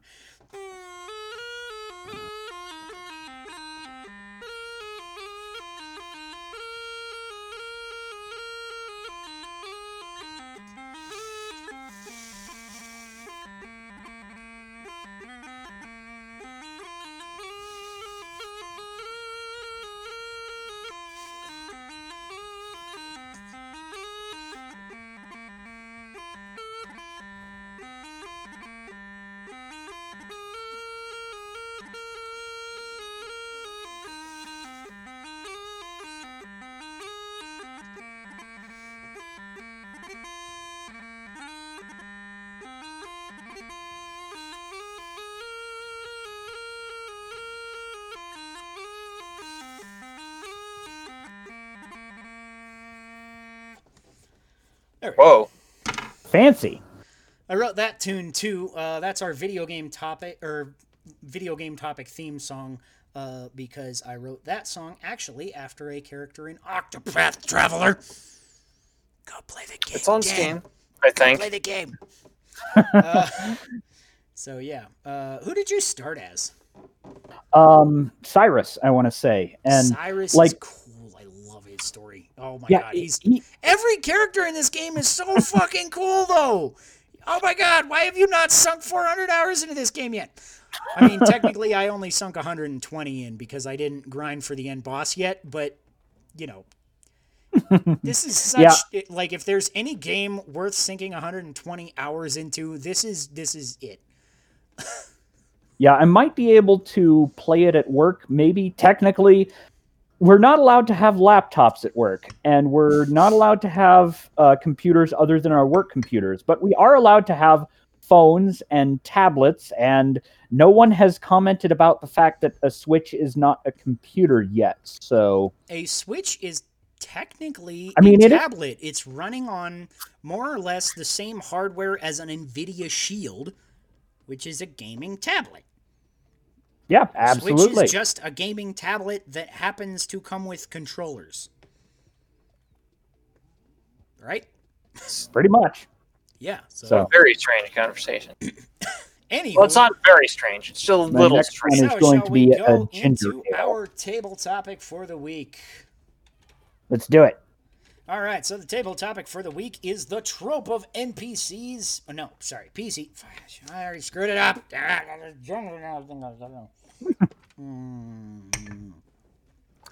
So I'm going to rate this beer. This is actually one of the best freaking beers I've ever had on the podcast. This is at least a 16 on our scale of 3 to 17. Epic. If you are in the Denver area, go check out Burns uh, Burns Family Artisan Ales. Uh, they're pretty close to like uh, Sixth and Federal, right off of there. So check them out. Awesome place, epic beers. Um, anyways, so table topic for the week is the trope of player characters having a shitload of gold, so they just hand it over way too much at a time, which I think in the YouTube description here I kind of described as just like uh, mishandling of wealth by player characters because I this is a thing that's been coming up regularly in one of my games that I play and that I've seen a lot over the years and it kind of depends on the player uh, that like oh we're at the inn and and and I order an ale and I'm such a generous and or player character and and the the guy says oh your bill is four copper because that is the bill for an ale and I I am so generous and I just hand him 10 gold. And you're like you just broke the fucking economy. That's what he makes in 10 fucking years man. So it's it's like I kind of get the idea that you want to be like a generous guy, but like at the same time, like it's it's a little bit immersion breaking from which it, it, I have been guilty of this at different points in my D and D career. So it's it's not like something that I'm saying like you're wrong for doing, but like when I get to thinking about it and just the way that wealth is handled sometimes by player characters, it's just like if you if What you if- like take a take a step back and look at it, you're just like, what? So, what if I told you that uh, that kind of wealth disparity was more was more historically accurate than you thought? I would be interested to hear your take. Uh, because it used to be that wealth disparity, like we think wealth disparity is pretty like pretty great to these days. Yes, that's true. But wealth disparity was uh, even greater, particularly in say times like the Middle Ages or times like early modernity. Uh, That's kind of fair, but at the same time, like, would a person in those ages tip that much? Like, if it was even appropriate at all? Like, imagine you go into McDonald's where it is not expected of you to tip, and you buy a Big Mac for five bucks or so, and you give them like twenty-five thousand dollars. so That, gold- that is essentially what you're doing when you're giving them like a year's worth of wages for, you know, a beer. So if you um there used to be a historical thing called the gold to silver ratio, Mm-hmm. uh, where it used to be that a silver uh basically a silver coin was uh your standard unit of currency or whatever. Oh crap, I am one dollar short of buying this health upgrade. That's no good. Mhm. Uh And now you spent all your And- money, so you'll never get it. Yeah, not yep. and a gold florin, uh, or a gold coin. A florin, I think, is Italy specific. Uh, was basically worth anywhere from ten to twelve times a silver piece, but it wouldn't be totally out of line for like a silver coin to be something you'd handle in regular money, and gold being worth ten to twelve times that much. Say I got handed 10, 10 gold pieces. Mhm. That's like getting tipped, like I don't know, two thousand dollars or something like that. It's not like getting twi- tip twenty thousand dollars. It's a order of magnitude. I guess it kind of depends on on how you're actually looking at it, because like in DMG, I feel like it it explains that a commoner makes roughly a gold piece per year or something, isn't it?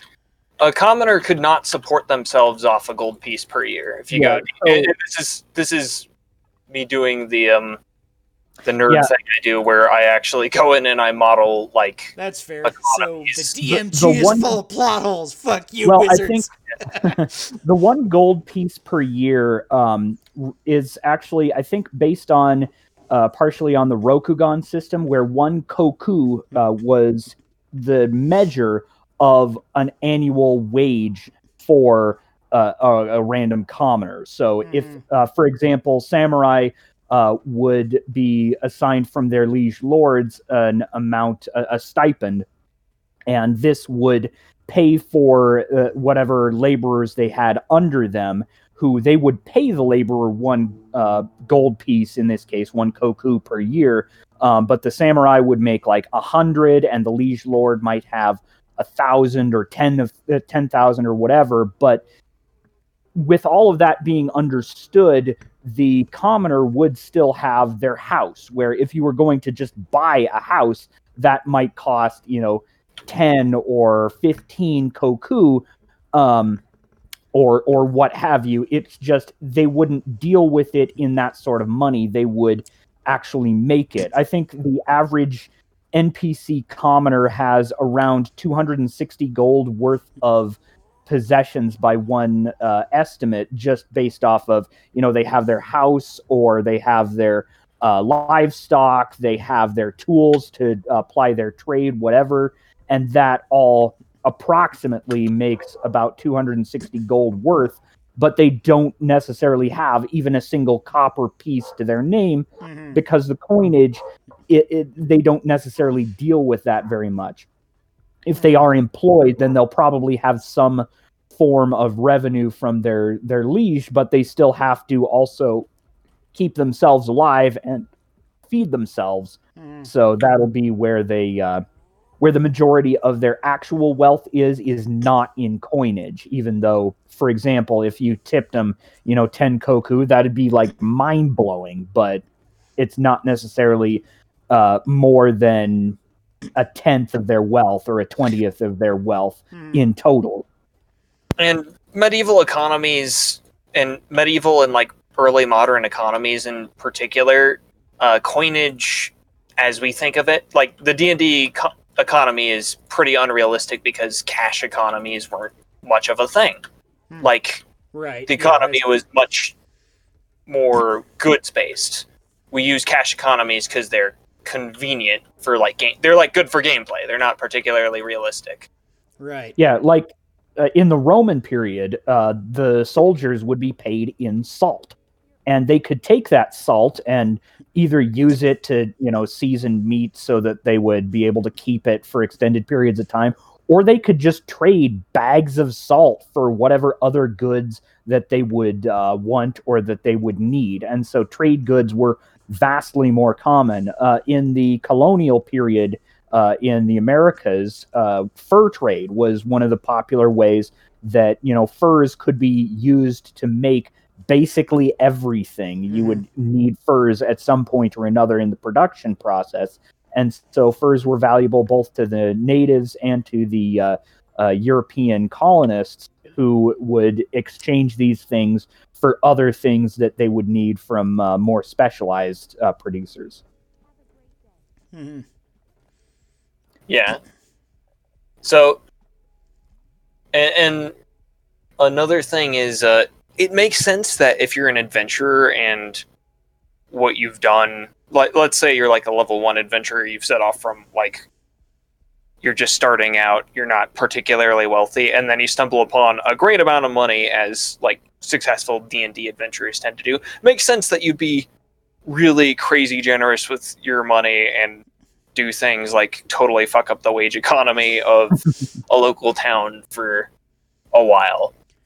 Yeah, I kind think of makes sense for like uh immediate like like if you win the lottery, right? That kind of thing. You might you might fuck around with your money for a bit. But um, so do you think it changes if you're like, because that's like immediate wealth gain, and then you have that immediate generosity as kind of your like response to that. What about like an adventurer who's been a regular adventurer for five or ten levels that's just been ridiculously rich the whole time?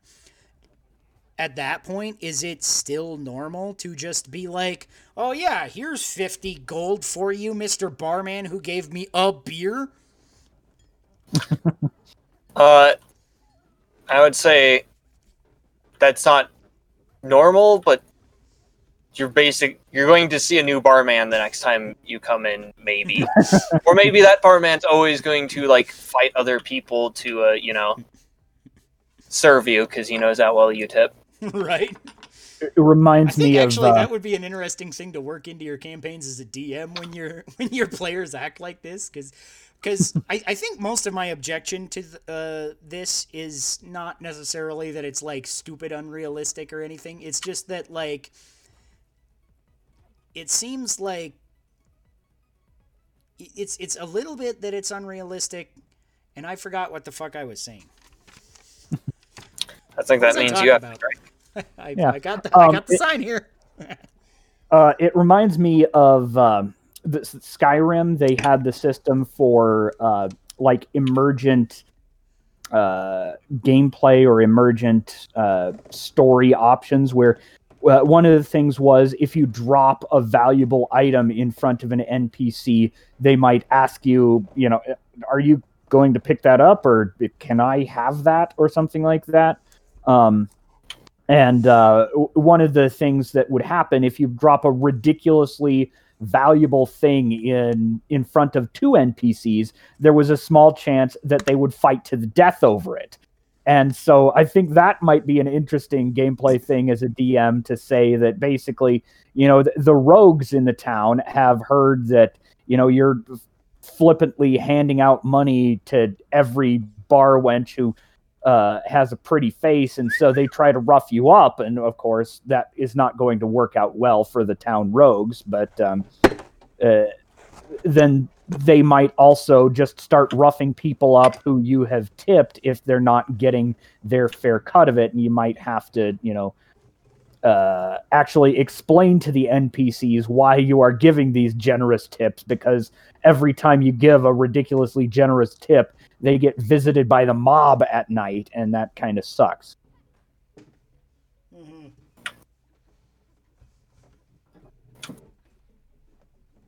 It does frustrate me almost constantly when my uh, players will do different things and just drop ridiculously expensive things on NPCs. But uh, Right. Uh, on the other hand, in at least one of our campaigns, uh, my my blood mage definitely did intentionally break the economy of everything around him so that he could dominate it and make gold effectively worthless. And so now, if you have some of his uh, exotic coinage that he produces and he considers valuable, then you can buy his goods and services, which include, among other things, like wishes and random crap like that. cryptocurrency. Yeah. Mhm. Um, like you want to be Skyrim immortal? Got re-released that, like so far later on Switch from its original release that like now that now that like Switch is the normal like the, it comes with no paperwork. There's no map. There's no manual. Th- This this game has been reprinted so many times that the times have changed that much. Like I was I was gonna complain that it has no map because the Xbox 360 version came with this badass map and stuff. But but but the Switch version doesn't even come with a manual. I miss opening a new game and sniffing the instructions. uh, I think that's we're we're beginning to become products of a bygone era. doing that. Right? Yeah. Who the hell sniffs Um, the instructions anymore? Felix, Is it weird uh, that I have two Skyrim cases within reach? knowing you, not really. Um, have you heard about uh, the Beyond Skyrim uh, mod series? No, I don't really follow the mods much. The the only mod I got was I got the Switch version that comes with Zelda shit, which is cool. But that's official, is- so just like Yeah. okay. Um, but Plus, the, actually, the, the, motion Skyrim- controls in that game are surprisingly like not bad because it's like you can pull back your bowstring with the Joy Cons, and that's just like super fun. and then like with your Master Sword and Shield, it's just like look at me, I actually have like legit motion control sword and board mechanics. They're pretty fun. Nice. It's not super in depth or overwhelming, but it's just one of those games that's actually pretty fun to play with split Joy-Con. definitely. Um, but yeah, the Beyond Skyrim uh, mod series, they're working on incorporating the rest of uh, the of the world into the Skyrim uh, world to be explorable. So the first one I think they released was Beyond Skyrim Bruma, where you can just go to Bruma over in Cyrodiil, and they have uh, more quests and more stuff that you can do.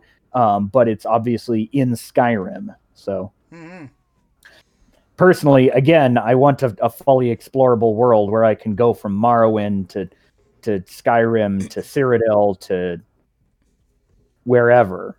Right. One of these days, they won't do it because they're still working on Elder Scrolls 6. they announced like so many years ago now. Like, how many years ago was it? It was like, I think that was before the Switch launched. Yes. So I think that was like E E3 2015 or 2016. Uh, oh, 2018 it says. They so yeah, they announced the it, Switch so- Okay. uh legitimately we are talking about Bethesda and sometimes they will just not announce something even though they are working on it cuz they're like well we don't want to announce it if we don't have like devoted teams working on it we will be working on it in the background or whatever but not necessarily uh going to give you any definitive launch schedule because we're working on a million different things at any given time Right. I mean, sometimes game companies do that too, because you can tell that lately, especially Nintendo has done that. Because like last year, they pretty much announced like nothing at the start of the year, and then they just like drop a trailer for something randomly on YouTube and be like, "Paper Mario's coming out in a month." They're making a new Hyrule Warriors in a month, two months. So, what's a what? So you're giving me no time to hype, man, but that makes me more hype somehow. What the hell? it's awesome. It's the theory of in- instant gratification or something like that. Yeah, something, because it's just like, I hey, tell you, there's yet? going to here's be some hype, here's some hype, here's another trailer, here's a character, here's some DLC, whatever, and you're just like, okay, I, I was gonna buy it in the first place. Shut up and take my money. yeah. Uh, I will. go I would Chris. say the truly unrealistic thing about the D and D economy is having level one and level twenty people in the same world together. Mhm. Uh, that kind of throws everything off because uh, it, it's not just wealth; it's the fact that one person can alter reality with their mind several times a day, and the other person farms. kind, kind of a Yeah, I, I think I phrased a theory at one point that uh, level one wizards should not exist in the wild. Like, i- any of their statistics would tell you the average encounter would kill them. Like, if they were legitimately going into battle, uh, they have to have someone who is more powerful than an average level one encounter in order to be able to overpower it and save them in order for them to physically exist. But Um, then you'd have to shoehorn in like some sort of crazy, like cringy, uh, like story element about everything revolves around a school, and and it would end up just being Fire Emblem Three Houses or Harry Potter or or something like or Final Fantasy VIII. I was playing that, and it was like it- Final Fantasy VIII, I felt like was really bad about that. It's just like, look at us, we're going to monster hunting college or some shit. What the fuck are you doing, man? I, I, I don't have time for your shit. Hold on, I mean- No, I'm so- uninstalling I'm sorry, you. If I'm were- gonna play a classic game, it's gonna be Resident Evil because apparently that's on Game Pass. So, Eh, yeah, legitimately, the clear delineation of monster infested areas and civilization is another world breaking dynamic about most Dungeons and Dragons uh, games where you can just, oh, we'll just go over into the forest over there where the evil bugbears live and, you know, we'll just fight some things and get higher levels so that we can defeat this warlord here in town. But otherwise, as long as we stay in town, for some reason this exists. Um, I think I, I voiced a theory at one point that humans exist. Apparently, we have to drink. He's holding up the sign. Yeah, sorry. While you were mentioning that, I, I, I remembered that I because we delayed the theme song for the video game topic, I realized I forgot to play the theme song for the table topic. So finish your thought, and then and then there'll be a theme song. But uh, the theory was that humans exist solely because, for whatever reason, monsters like vampires specifically prey on them for their life force, and so they're essentially farmed. So they're they're free roaming, but they're essentially farmed for more powerful monsters to devour their life force at some point or another. And that's the only reason civilizations of level one human commoners exist in the presence of, say, the red dragon on the hill. I Uh, almost Dan, I almost to, wonder if you would like Carcosa. Carcosa, you say? Yeah, it was a setting on kind of a Lovecraft mythos setting on an alien planet where humans were basically Stone Age equivalent, but could pilfer things like space alien technology and get strong that way. It might be interesting.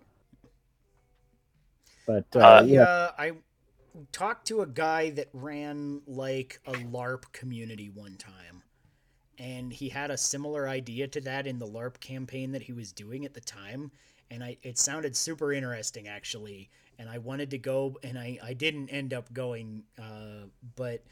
Uh, he he actually like to in in order to promote this I, I guess he had like a place that you would go to and like pay a fee to run through the LARP campaign or something, which sounded like a kind of a neat little business. And he gave me a business card for it, but the business card was like an in character business card, and it was for this in character corporation called the called Sable, which was uh, uh, another uh, acronym for the Society for Alternative Bloodletting. And so the the the idea was that like this vampire cult had like struck a deal with these townsfolk that if they come and donate their blood then the vampires won't eat them. So it was like it's legit. that's that's actually was a kind of a but anyways I, I forgot the theme song so here's the theme song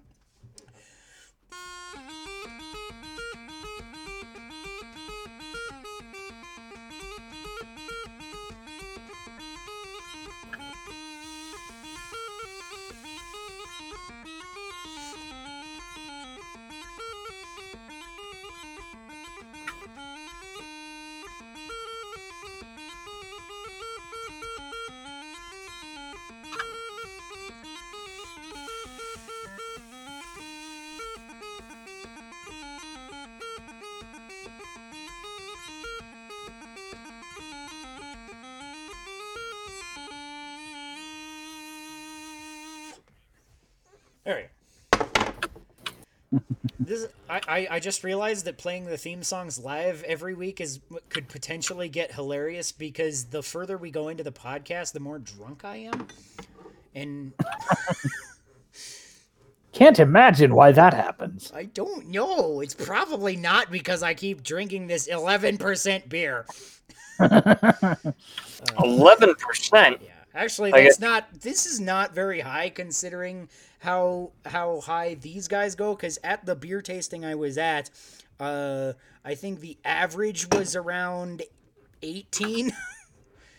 because we because they're all like barrel aged stouts, right? And and like they started off with like just the stout by itself that uh, normally they don't sell because they make it specifically just a barrel age, but they gave that for for the purpose of the tasting to just kind of see this is what it is like characteristically before it even goes into the barrel, which and it was it was super interesting. And then they they do all sorts of different things like a, a single barrel, a double barrel, and a triple barrel aged different versions of it and they had a couple of different versions of it that had been like sitting in bottle conditioning for 15 years and 18 years and was like oh my god this is this is amazing.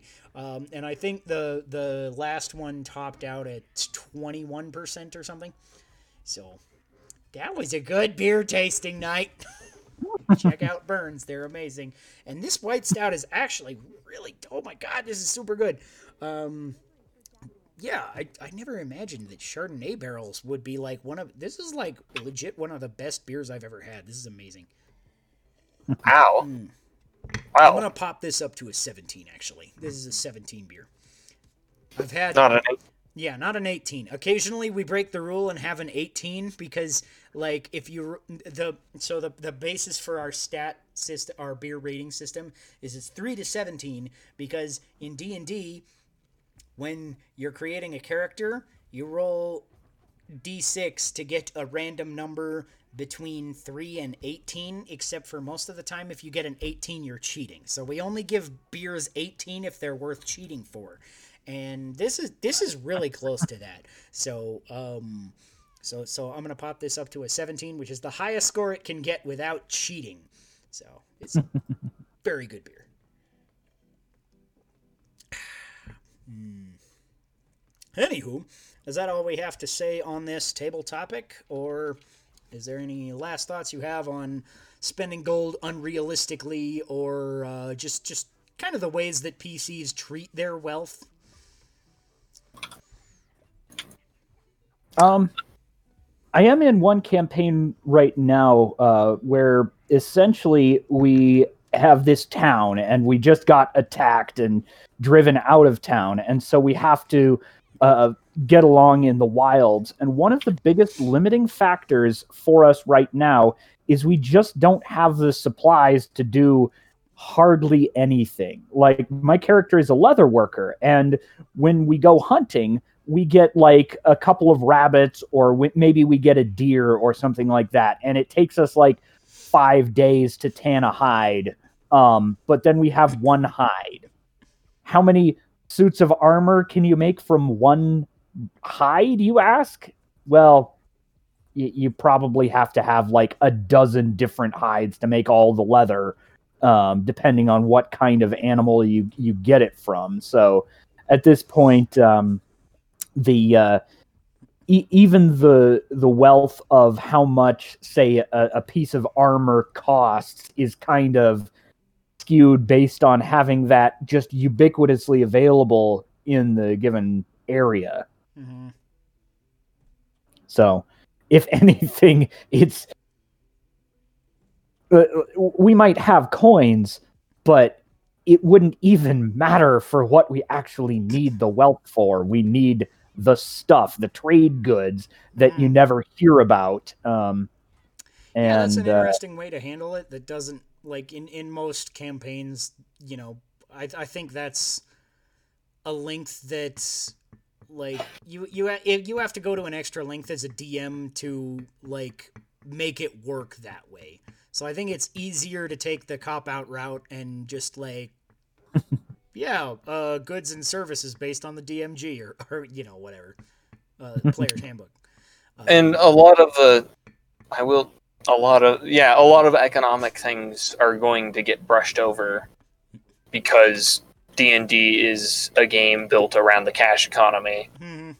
a And at the of end of the day, it's also really a game that's, that doesn't really have anything to do with the economy at all. The economy kind of has to be there for an interim thing to do sometimes, and for the sake of power balancing gear as you level up. But that's really the only mechanical reason that there's any economy at all. Yeah. Um, I think the Which I- as a spellcasting goods and services is one of the most broken things too, where it's just like, oh, you know, uh, Freddy died, so I guess we have to go back into town and spend a ubiquitous amount of gold on getting the local cleric to revive him from the dead. Um, and then he's going to have lost a level, uh, and so w- we'll have to just take some diamond dust that we have No, bro, it's just easier if I create a new character. It's okay. Right? Uh, yeah. It uh the availability of magic in the system breaks Yeah, all sometimes convention. that's kind of a. I, I feel like we could have another discussion on that about like uh once you're past a certain level, it's like TPK or nothing matters. Uh, and in some cases, TPK and still not a lot matters. Uh, right? Yeah, because I- I actually kinda got wanted to get fucking uh like Phoenix Down and Quadra Magic or whatever. Uh, I, I wanted to bring up a uh, case that just happened this last Sunday. that I'm still kind of smarting from. Is uh Mike in uh sorry everyone in my group, but uh I was we encountered an enemy who had a uh, shack and he was like a bomb making enemy. So of course I was like, fuck it, blow up the house, right? Mhm. Uh, what I didn't know, and what I probably should have suspected, was that he had a very big bomb in that house that actually wiped all of us. Mhm. But we all had various methods for immortality. Like some of us had magic jars. Uh, some of us had like Breath of Life brings back the cleric and he fixes everybody else. yeah. Some shit. or so, so uh, everyone was able to come back to life. The big loss was the magic items. Mhm. Uh, but just the fact that I could blow up a house and reduce the entire area to cinders, and uh, including me and everyone in the party, and that we would be like, oh, and that our biggest loss would be like, oh, we lost our magic items. Mhm. Uh, kind of uh, incredible. Mhm. Wish can figure those magic items out anyway, right? Right. So as soon Oh, as you're able to throw at that those like yeah. candy. Trust me, I spent a lot of the week figuring out uh, how to get back some of what we lost. Hmm. All right. Well, with that, I think we're more or less already slightly off topic of the table topic. So, uh, shall we go to our closing topics? By which Sure. I mean the uh, closing segment of the podcast is where we uh, kind of uh, wrap up, uh, talk about you know just just kind of plug our various things, uh, and uh, the, then we talk about just inane bullshit until we saw something really awkward and I cut off the podcast.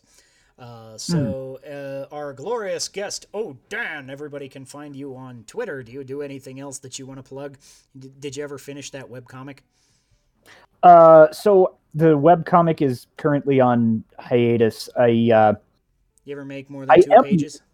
say what? No, I I did make uh, several pages at one point, but uh, I have uh, I have been meaning to get back to that. But the long and the short of it is that my book has morphed and reformed several times over then. So the idea behind the webcomic was just that I would make a weekly uh, contribution, uh, which I actually bought a desk again. So that will help me to be able to draw at a desk. And that Mhm. is kind of one of the keys for me to kind of be motivated to put it into a webcomic form. Um, but I- uh, I- yeah, I the idea is once, which was which was the oh no, this is the title pending one. This this is for my old YouTube channel. Uh, title. I was- pending. I was looking for the uh, drink to the past. There's the drink to the past one.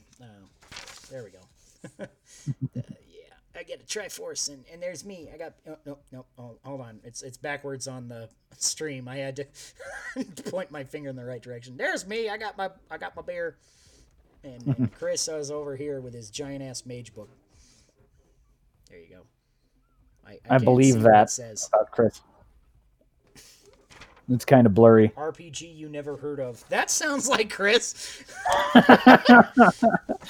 Uh, what? Do you want to play some random RPG we've never heard of? Yeah, Uh, you're yeah. on camera. We can actually do Chris brings a thing. You got a random RPG you want to plug? Uh, let let me go over. I, I'm pretty sure. Actually, I know just what to pick. I looked over at my shelf. Hold on. Yeah. Speaking of which, though, um, have you seen? Uh, I guess when our older brother updated the Minecraft server that uh, uh, he has, uh, he added some mods, and theoretically, one of them is to be able to roll dice and stuff. Hmm. So I think uh, we might be able to host some kind of D and D night uh, with us on his uh, Minecraft server in Minecraft. And he has, if you haven't seen the pub, it's amazing. You should definitely play uh, on the Minecraft server with us. That's probably what I'm going to. Do. Because I kind of set it up so that my six-year-old could play. Because he was kind of getting into Minecraft, or at least the idea of it, and I think he would have a lot of fun if he. But he's he has some difficulty figuring out twin stick first person controls and and you have to be a little more exact in Minecraft than any other twin stick game he ever has played so far cuz it's so I think it's just the fact that the twin sticks and being in first person and the exactness of it and and all the somewhat complicated me- mechanics of Minecraft coming together are just a little overwhelming for him at the age that he currently is. And and personally, I don't play a lot of Minecraft, and it's not that I don't like it. It's that I'm always like I always kind of get like stuck in a groove of like this is the game I play when the kids are awake, and this is the game that I play when the kids are asleep because it's got a lot of blood and gore and shit. so uh, recently I've been playing Burnout Paradise while they are awake, and maybe I'll get back on Minecraft because actually somebody else was talking to me about playing Minecraft too. So maybe I'll maybe I'll get back to playing that a little more because I've kind of like had a I've almost had my time with Burnout Paradise because it's like they took away Crash Party and I'm like why why would Burnout take away the best part of Burnout? But it's like it's not bad. It's it's a fun game and it's got you know it does well what it does well. So, but uh, Anyway, yeah, anyways, Chris uh, Random RPG. Chris brings a thing. Chris brings a thing. I, I don't know if this is the right way around for you guys on the other end here because my own camera is reversing me, but The Is it- Stygian Library by Emmy Allen, whose name is not on the cover. Uh, Mhm. she ended up writing two uh, kind of random dungeons that I think are some of the few random dungeons in D&D that actually work and play quickly. Because you the things you roll you can roll up fast and then you don't have to waste a bunch of time uh, generating a bunch of stuff at the table. It's just a few rolls and then you're done. Mhm. uh, That's convenient. Didn't we make a system like that?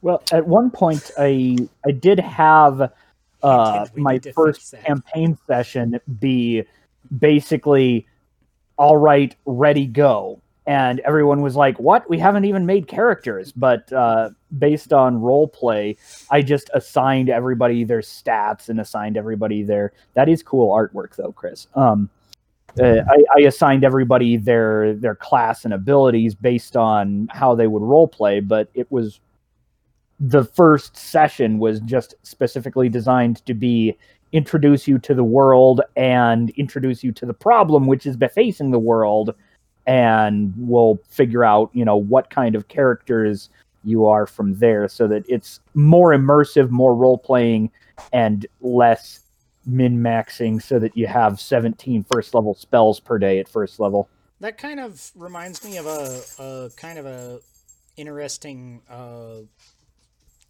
I I saw it in like a meme or something that gave me this idea for a campaign that basically uh, you like every player is a pre-established character, but they all have amnesia. So the DM has Oh, yeah. all the character sheets, and then like as they role play they find out new things about themselves like oh i'm going to attempt to break down the door. And i say roll a strength check. Okay i roll my uh, d20 it's a it's a six. I hope i have a good bonus. Your bonus is negative two. Oh shit i'm like a wizard. You know and, and weird mechanical shit like and then like uh different and even to go as far as like you go into the bar and you're like oh i'd like an ale. And the barman's like oh we don't serve your kind here. What do you mean fuck you, you dragonborn. Wait, I'm a dragonborn? and, and things like that. So I, I started preparing a one shot like that because uh, I thought it'd be fun. But uh, uh, so, Chris, tell us more about this system. What's its kind of unique draw, and uh, do you recommend So this it? is this is a module, uh, kind kind of cool. or kind of like a module make maker. It's Hmm. about an area. It, it's you can run it in like pretty much any D and D. Although you know some editions are easier than others. Right. Uh, it, easier to run it in like basic or like fifth edition than it is to run it in say fourth. okay, so uh, D and D agnostic, but not quite system agnostic. Yeah, uh, but be- best with games where uh, money equals experience, kind of thing. Makes sense. Uh, but it's basically any library that's big enough uh, ha- usually has a door, sometimes hidden, sometimes not, in the back. Where if you open that door, you enter an extra dimensional space called the Stygian Library. And you can go deeper and deeper into this place, and everywhere is lined with bookshelves. We're And going it into has- the restricted section. Yes. and you can always go deeper or try and find your way back. Uh, and there's all sorts of different rooms and creatures and things you can encounter. Hmm. Uh, and anytime you go into the library, it's never the same twice. Like certain things, you can because you're always approaching it from a different angle. Sometimes you like you'll enter the lobby of one area and proceed down, and you'll encounter totally new things that you didn't see before. Hmm. Uh, but it's got I like that because uh, it it reminds me conceptually of like uh, certain Zelda dungeons where it's like got kind of multiple ways to approach it. Um, and that's something that I feel like you don't see much in tabletop games because most of the time tabletop games are like, uh, you know, you go to the dungeon and it has an entrance or maybe a back door. It's it's kind of it. And, and occasionally a weird, like, tertiary entrance where I stick my head out the toilet and breathe acid at somebody. That- that- that's a particular reference. it had to be there, I think. that's. This campaign Chris, was were you so there weird. for that one? I was running that one. Yeah, he Were was the? DM. Okay. I I was the DM. I thought that. Dan was the DM for some reason. Uh, No, no, no. Yeah. I, I was. No, a, that- I forget what I was doing, but because we were all homebrew uh, classes, so I was my blue Oh, mage. was I might have been playing. Uh, I made a variation of the uh, Diablo two rogue class. Hmm. Rogue, I think. Anyway, um, and Did so you hear the she rogue could like. class is coming back in Diablo 4? I heard. Because the rogue class actually was not in Diablo 2. It was only in Diablo 1. Hmm. It was Maybe not in assassin Diablo 2 or what I was 3. Yeah, Assassin was in uh, uh, in two, and it had the ability to like summon traps and different stuff, and so th- they would have like shadow magic or something. Mhm. And I, I'm running around, and I've got all my homebrew stuff, and all of a sudden, Sean elongates his head and bites someone else's head off.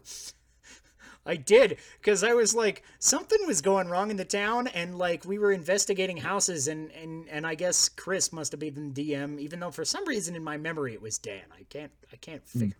Uh, that's weird. so- but yeah, yes, he's like, oh yeah, you come up to this house, and like the window's on the second floor, and and one of my abilities from my homebrew class is that I have like stretchy limbs, like Luffy in One Piece, and I'm just like I'm gonna extend my neck up like uh 10 feet so that I can see in the window. And I just scared the fuck out of this townsperson. And they were just like screaming their head off. And I'm just like, oh, I need you to be silent. Ow! And I just, just ate their head. Just like crit or something. I don't remember it. I just like one shot him. That's fucking hilarious. Yeah. I still need to.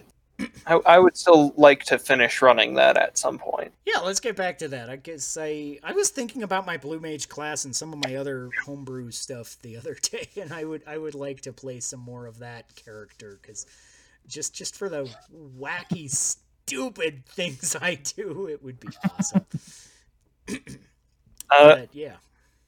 All right, so we didn't finish plugging ourselves, so let's finish that at least, and then we can get to the inane bullshit. Uh, so my name is Spamoman, as always, your host of Drink to the Past. Uh, you can find me on Twitter at Spamoman o Spam, and uh, on two guys playing Zelda.com as Spamoman, as well as TGPZGaming.com as Spamoman, writing various uh, opinion articles there.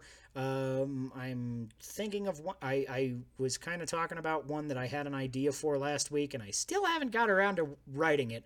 But uh, my latest piece up there is about Hellblade: Senua's Sacrifice and what it kind of means for the gaming landscape as a whole, and its kind of take on mental health is uh, very interesting to me, uh, and it's uh, a little bit of a shameless plug to get you to go play that game because that game is just great. If you have not played Hellblade, then definitely go check it out. Um, you can find Dan on Twitter at Rajwar, and apparently he doesn't have a webcomic yet. Yeah, Currently, So yeah, eventually. I might get that website back up. If you want a webcomic, uh, if you look up at Whimsy Inc., uh, she's a good friend of mine. She does a webcomic called Tess and Jack about a uh, uh, booze drinking cowgirl and her robot friend Dude, go I on love h- booze. hilarious hijinks. Yeah, you you would love that webcomic. All right, I might So check that at out. That sounds Whimsy fun. Inc.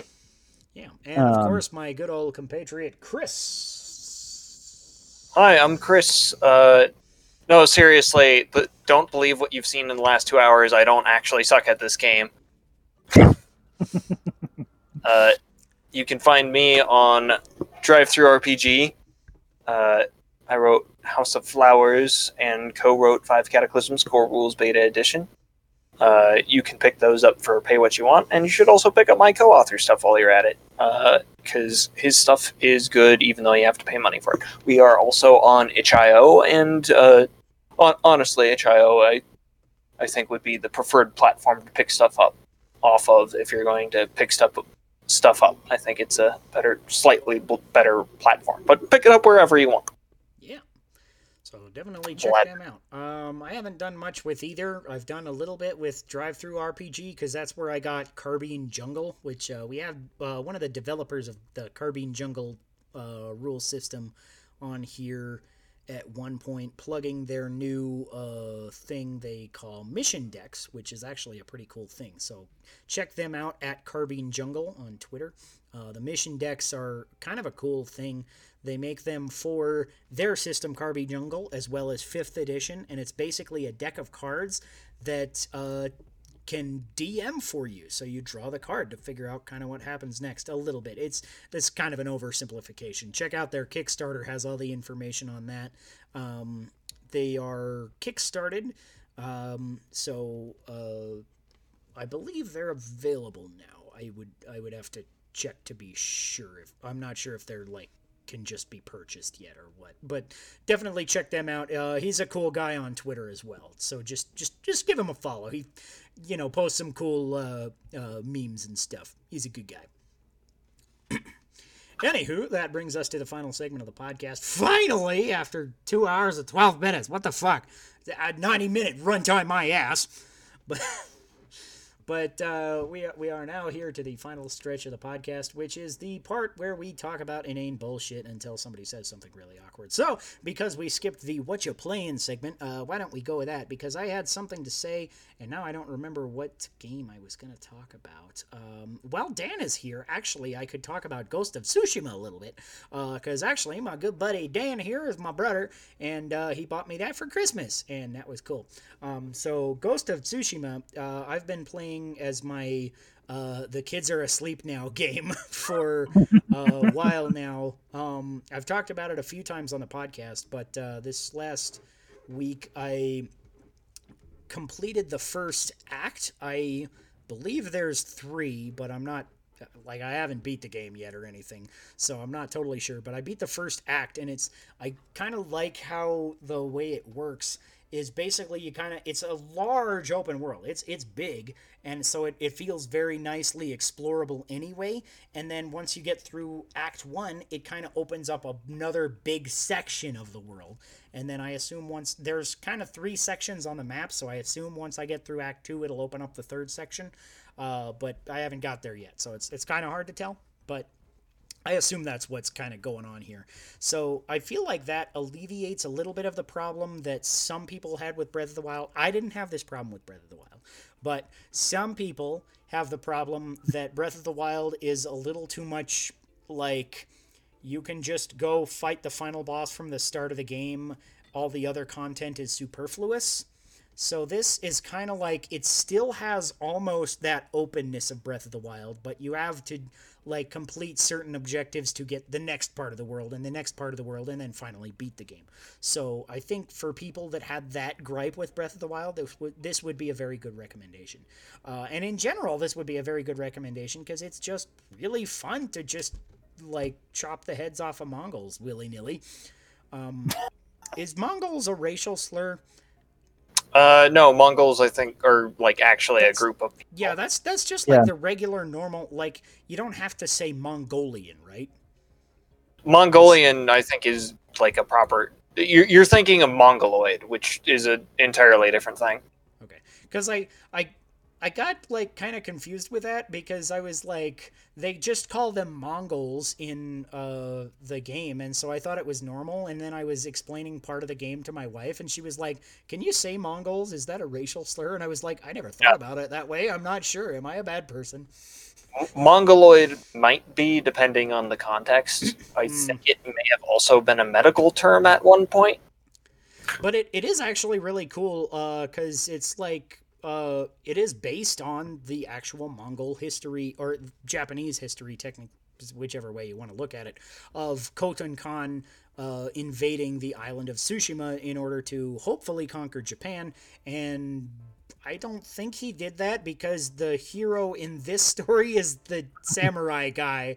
So I assume I'm going to beat him but I'm not very well read on that part. And, and and and also to this day, Japan is not under Mongol control that I know of. But I also don't know much about Japanese I mean, Mong- government. the so- Mongol Empire kind of rose suddenly and collapsed pretty quickly. yeah, It's a, it's a really interesting part of history, Mm. but yeah. Uh, and so actually, I'm learning a fairly good bit about it because one of the collectibles that you find is like just Mongolian artifacts, and it's like it gives you a description of every little random thing like Mongolian musical instrument or uh, you know uh, their battle plans and how they would go about writing tactical plans and stuff like that. And so it's it's really cool just kind of getting this little bit of uh, historical kind of background on on the game that I'm playing as well. Um, and also now that I've beat that first act, I'm also this is like the first time in a long, long time that I've like been completing all of the side quests and stuff and side content that I can while I'm playing the game. Because I've had you know I've had a decent good few uh, games where I like I like it so well that I want it to keep going, so I just go back and do the side content after I've beaten the main story and stuff like that.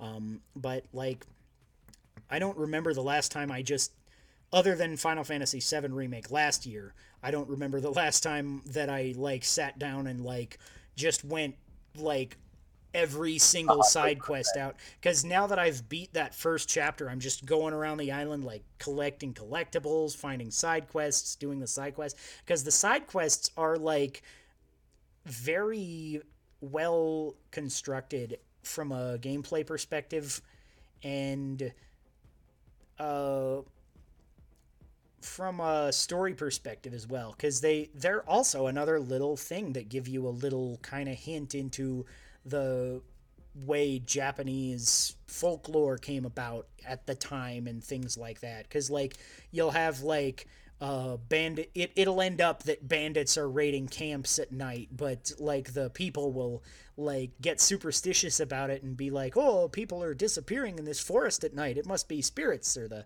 you, you know stuff like that. And um you know somebody mentioned the kappa which is a japanese uh, monster in folklore which i have ironically heard of because um it was supposed to like foretell earthquakes or something.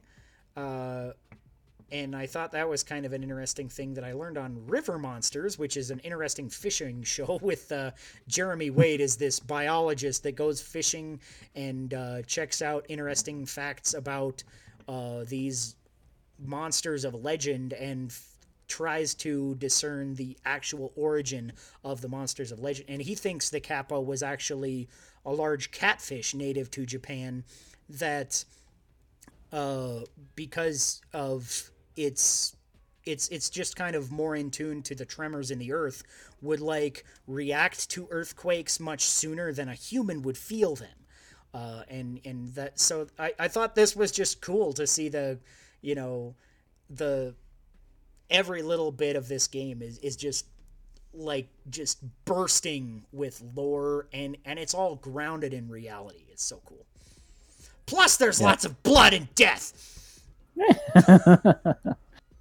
um, what you playing, Dan? So currently, I'm playing uh, Minecraft. I'm working on different things. Um, one of these days, I would like to get a uh, fully functional redstone airship uh, going mm-hmm. that will just be able to fly forward, and it's it's complicated to work it out. I've got it technically functional, but it would currently work on timings that short version it's it's not practical but i want to have a full shaped uh, uh, airship actually fly itself uh, with all the uh, appropriate timings um, and I, I think it is possible so i am continuing to work on that but also i'm just doing random things like planting and shaping trees in order to make my portal look like it's overgrown uh, in the Nether. Um, but.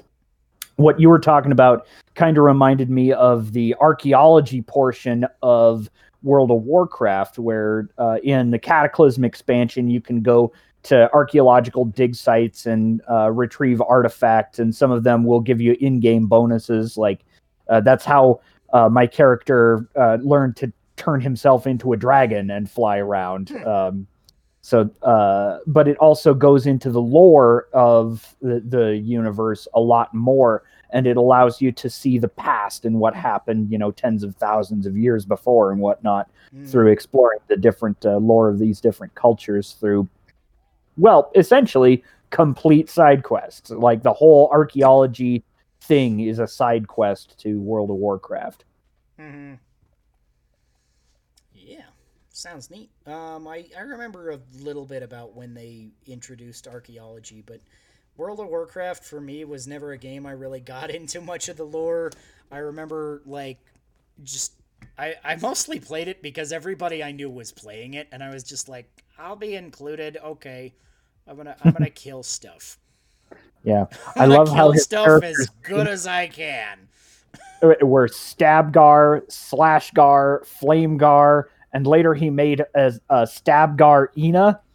And I think the description in our guild for who this character was uh, was it is exactly what it sounds like. It's a female version of Stabgar. yeah, I I also had uh, later on when they made undead able to play hunter class. I made Shotgar. Oh, yeah. Shotgar. uh, so I, yeah, I had Stabgar, Slashgar, Shotgar, and of course my warrior, formerly Jack.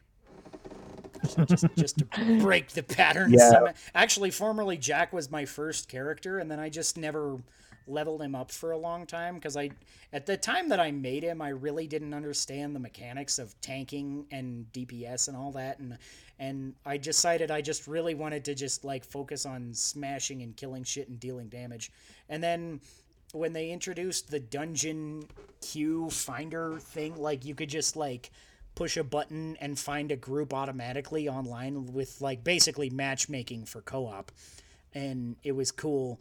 Uh, I was like, hey, I could do that to level up my warrior as long as I've got him. And he's already like a little bit specked into doing tank stuff. So I, I could figure that out. And then I, I actually ended up having a crapload of fun after I kind of understood the mechanics of it. But still, it's just, it was a game that I really only kind of ever cared about. It was like, like I had fun with it, but it like if it wasn't for other people playing the game with me, I really would never have got into WoW at all. Oh yeah.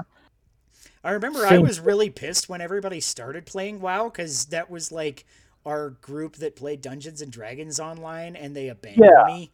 And I was like, I don't want to play WoW. We already have a good MMO. They abandoned me too. I was just ready to start raiding, and they're like, "Oh, and now we're playing a new game now." hmm Yep. Chris, what you playing this week? Uh, other than this game, which is Going Under, which I'm playing like the true roguelike mode of the game, which is significantly harder, hmm uh, as you can see, than the main storyline of the game. Uh, I've been playing Minecraft, and I've been playing a lot of Dota 2. Oh yeah, actually, I played my first game of a couple of games of Dota 2 with you actually since the last time we had a podcast. Um, Yeah. and that that was all right. That was interesting. It reminds me a bit of League, but I love that you can just have all the characters instead of buggering around with all this microtransaction bullshit. I'm like, Yeah, so. Do- Dota 2 is definitely, I think, in some ways, it's an easier game to get into than League, in that you have every character unlocked from the Hmm. start. You, you, never have to like unlock the game as you play it. The only And little bit of problem with that is that it's like a little bit overwhelming for a new player And- to try and read through all these characters to be like, does this ability combination sound interesting? Does this sound like my It- play style? Does it sound easy ways, to play? It So it's yeah, it's it's got in a lot of ways, bit the of game is harder to get into too. Yeah, yeah, yeah. There's a much higher learning curve for Dota 2 than there is for League. Mhm. That's kind of my problem with uh, competitive Pokemon, where you know you have all of these options, and someone somewhere will have done math and have figured out the exact perfect way to build their team and to train them, level them up, give them different move sets.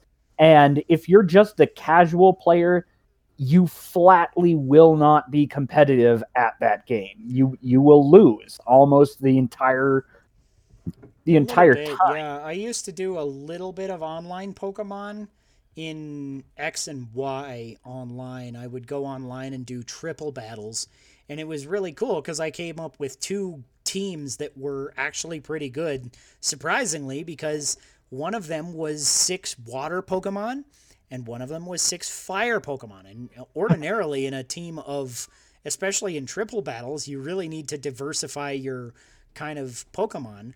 But in these two teams, I had a very diverse move pool, so I could like I could be effective in any situation. But after a certain po- like after I killed your like one or two Pokemon that were good against water types, like I would just tank the hell out of everything else you tried to throw at me. So it was okay, right? So it in, in an interesting way it kind of worked.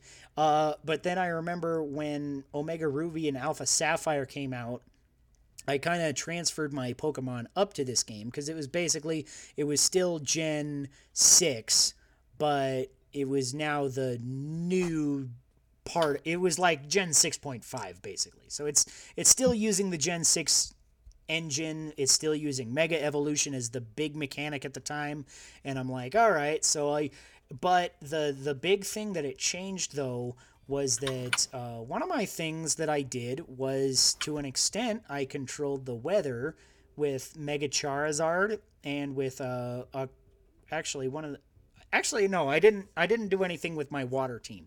But one of the problems that they did add with this game was that in Omega Ruby and Alpha Sapphire, you had uh, the primal version of Kyogre and Groudon, which had like weather effects like sunny day or rainy, whatever the rain one was called. But it was automatic as soon as the Pokemon was out in its primal form. And it was like better than regular weather, so that regular weather moves couldn't affect it at all.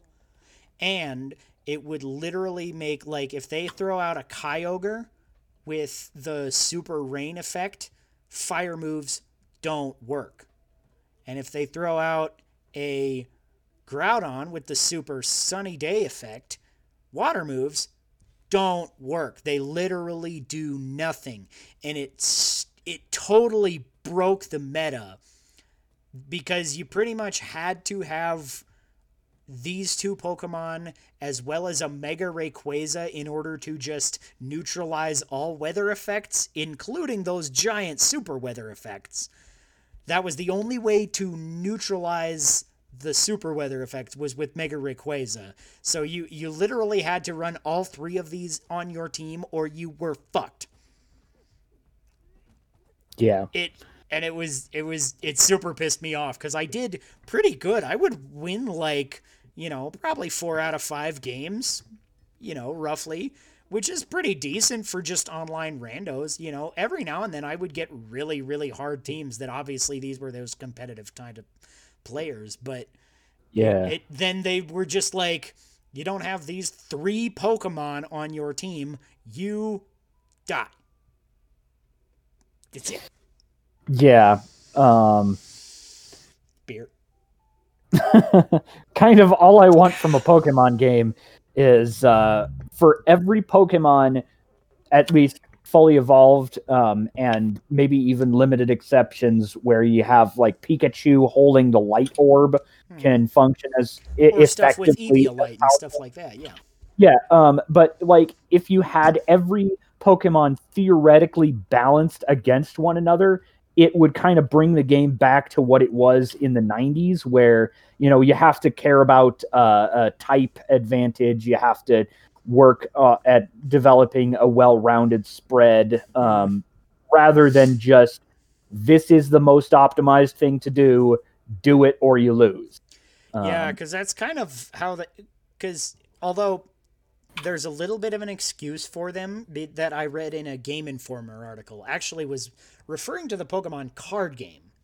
But i think it applies to a, a lesser extent but it still applies to the pokemon main games that basically one of the developers of the card game was interviewed by game informer and they noticed that there is a big difference in Pokemon cards printed now as opposed to mm-hmm. printed like first edition. Like first edition Charizard is worth a shitload of money, but it sucks compared to normal cards now. Like Oh, it yeah. is unplayably bad by today's Pokemon TCG standards. So I, I think I but- made this complaint with your Typhlosion deck because I, think was so, just like, yes. that is just and mathematically, And now my Typhlosion deck is like nothing because I have my Mega Charizard. But the, but the point of the story is in this interview he was basically like the Game Informer guy was like, "Hey, power creep is a thing. What's up with that?" And he said basically in order to keep a card game like this relevant, you have to either introduce power creep or make it ridiculously complicated. Uh, And Magic has somehow managed to do both because every fucking edition of Magic adds two or three new mechanics that go away and never come back again. And it's it's annoying as hell. And I would almost at that point rather just have like more powerful cards, right? Ma- And Magic has avoided it to some extent yeah, With the standard format, I guess. yeah. yeah, they sometimes to my frustration, they uh, do print a lot of cards that are like intentionally bad so that they don't disrupt the standard environment. But then if you're drafting them, so uh, you're you're cracking the packs and getting you're building your deck on the spot from random card assignments, uh, you'll still get all of the key things. Um, Hmm. sometimes I do find it especially frustrating that they're like, well, here's Ravenous Chupacabra costs four, and it's uh, it it's a two two creature that kills a creature when it enters. Or you could also get a more common card that is just kill a creature for four mana. Same cost. It's just you don't get a creature with uh, impale. It's just a one-off kill spell. But that way, uh, in order to fill the draft environment with kill spells to remove your opponent's dangerous threats, they have impale. But in the standard environment, they have ravenous chupacabra, and then every now and again you get something that's a little bit off the wall and way more powerful than I think they even realize sometimes. Um, Puresteel Paladin. well, I, I- yeah. Um, no, he wasn't the one that was banned. I guess was uh, Stoneforge Stoneforge Mystic, Mystic, was was, banned right. because but- the problem with Stoneforge Mystic is th- there was a, a five mana cost uh, equipment called Batterskull that just generated, I think, a four four with like Death Touch and Lifelink. Um, Mhm. and then when it died, you could pay three and return this to your hand, and then recast it for five. So that should be, uh, that that should be eight mana in total in order to recast it. Well, Stoneforge Mystic said you can pay two mana and tap it to uh, put an equipment into play, so you could pay two instead of the five. And also, when it entered play, uh, you would fetch an equipment from your deck, so you could fetch Batterskull, and just it Mhm. improved the reliability of that deck so hard that it, it was just virtually insurmountable. I have plenty of complaints about th- that, uh, uh, but yeah, power creep. Sometimes it's a thing, and other times, uh, I, I like it when they print cards that are just different enough that there is a reason to consider them, even if it's not necessarily the most advantageous thing. Mhm. Yeah. But I like trains. Do you? I like totals. Do you? We open another beer? Oh no, Oh, it was this is- Dan. Ginger ale. That's that's not quite beer. Yeah, I have the root beer in bottles over there just in case I would have to crack any to keep up with you. All right. You drink a lot of beer, laddie. I mean, technically, I've only drunk like one beer so far, and and not quite. I'm I'm almost finished. Uh, so I guess we gotta cut this podcast off soon. At some But point. none of I'll us try is to say anything something awkward. We both Well, this said guy- awkward at the same time. Is that awkward? You you guys haven't even seen the boss that sexually harasses his employees.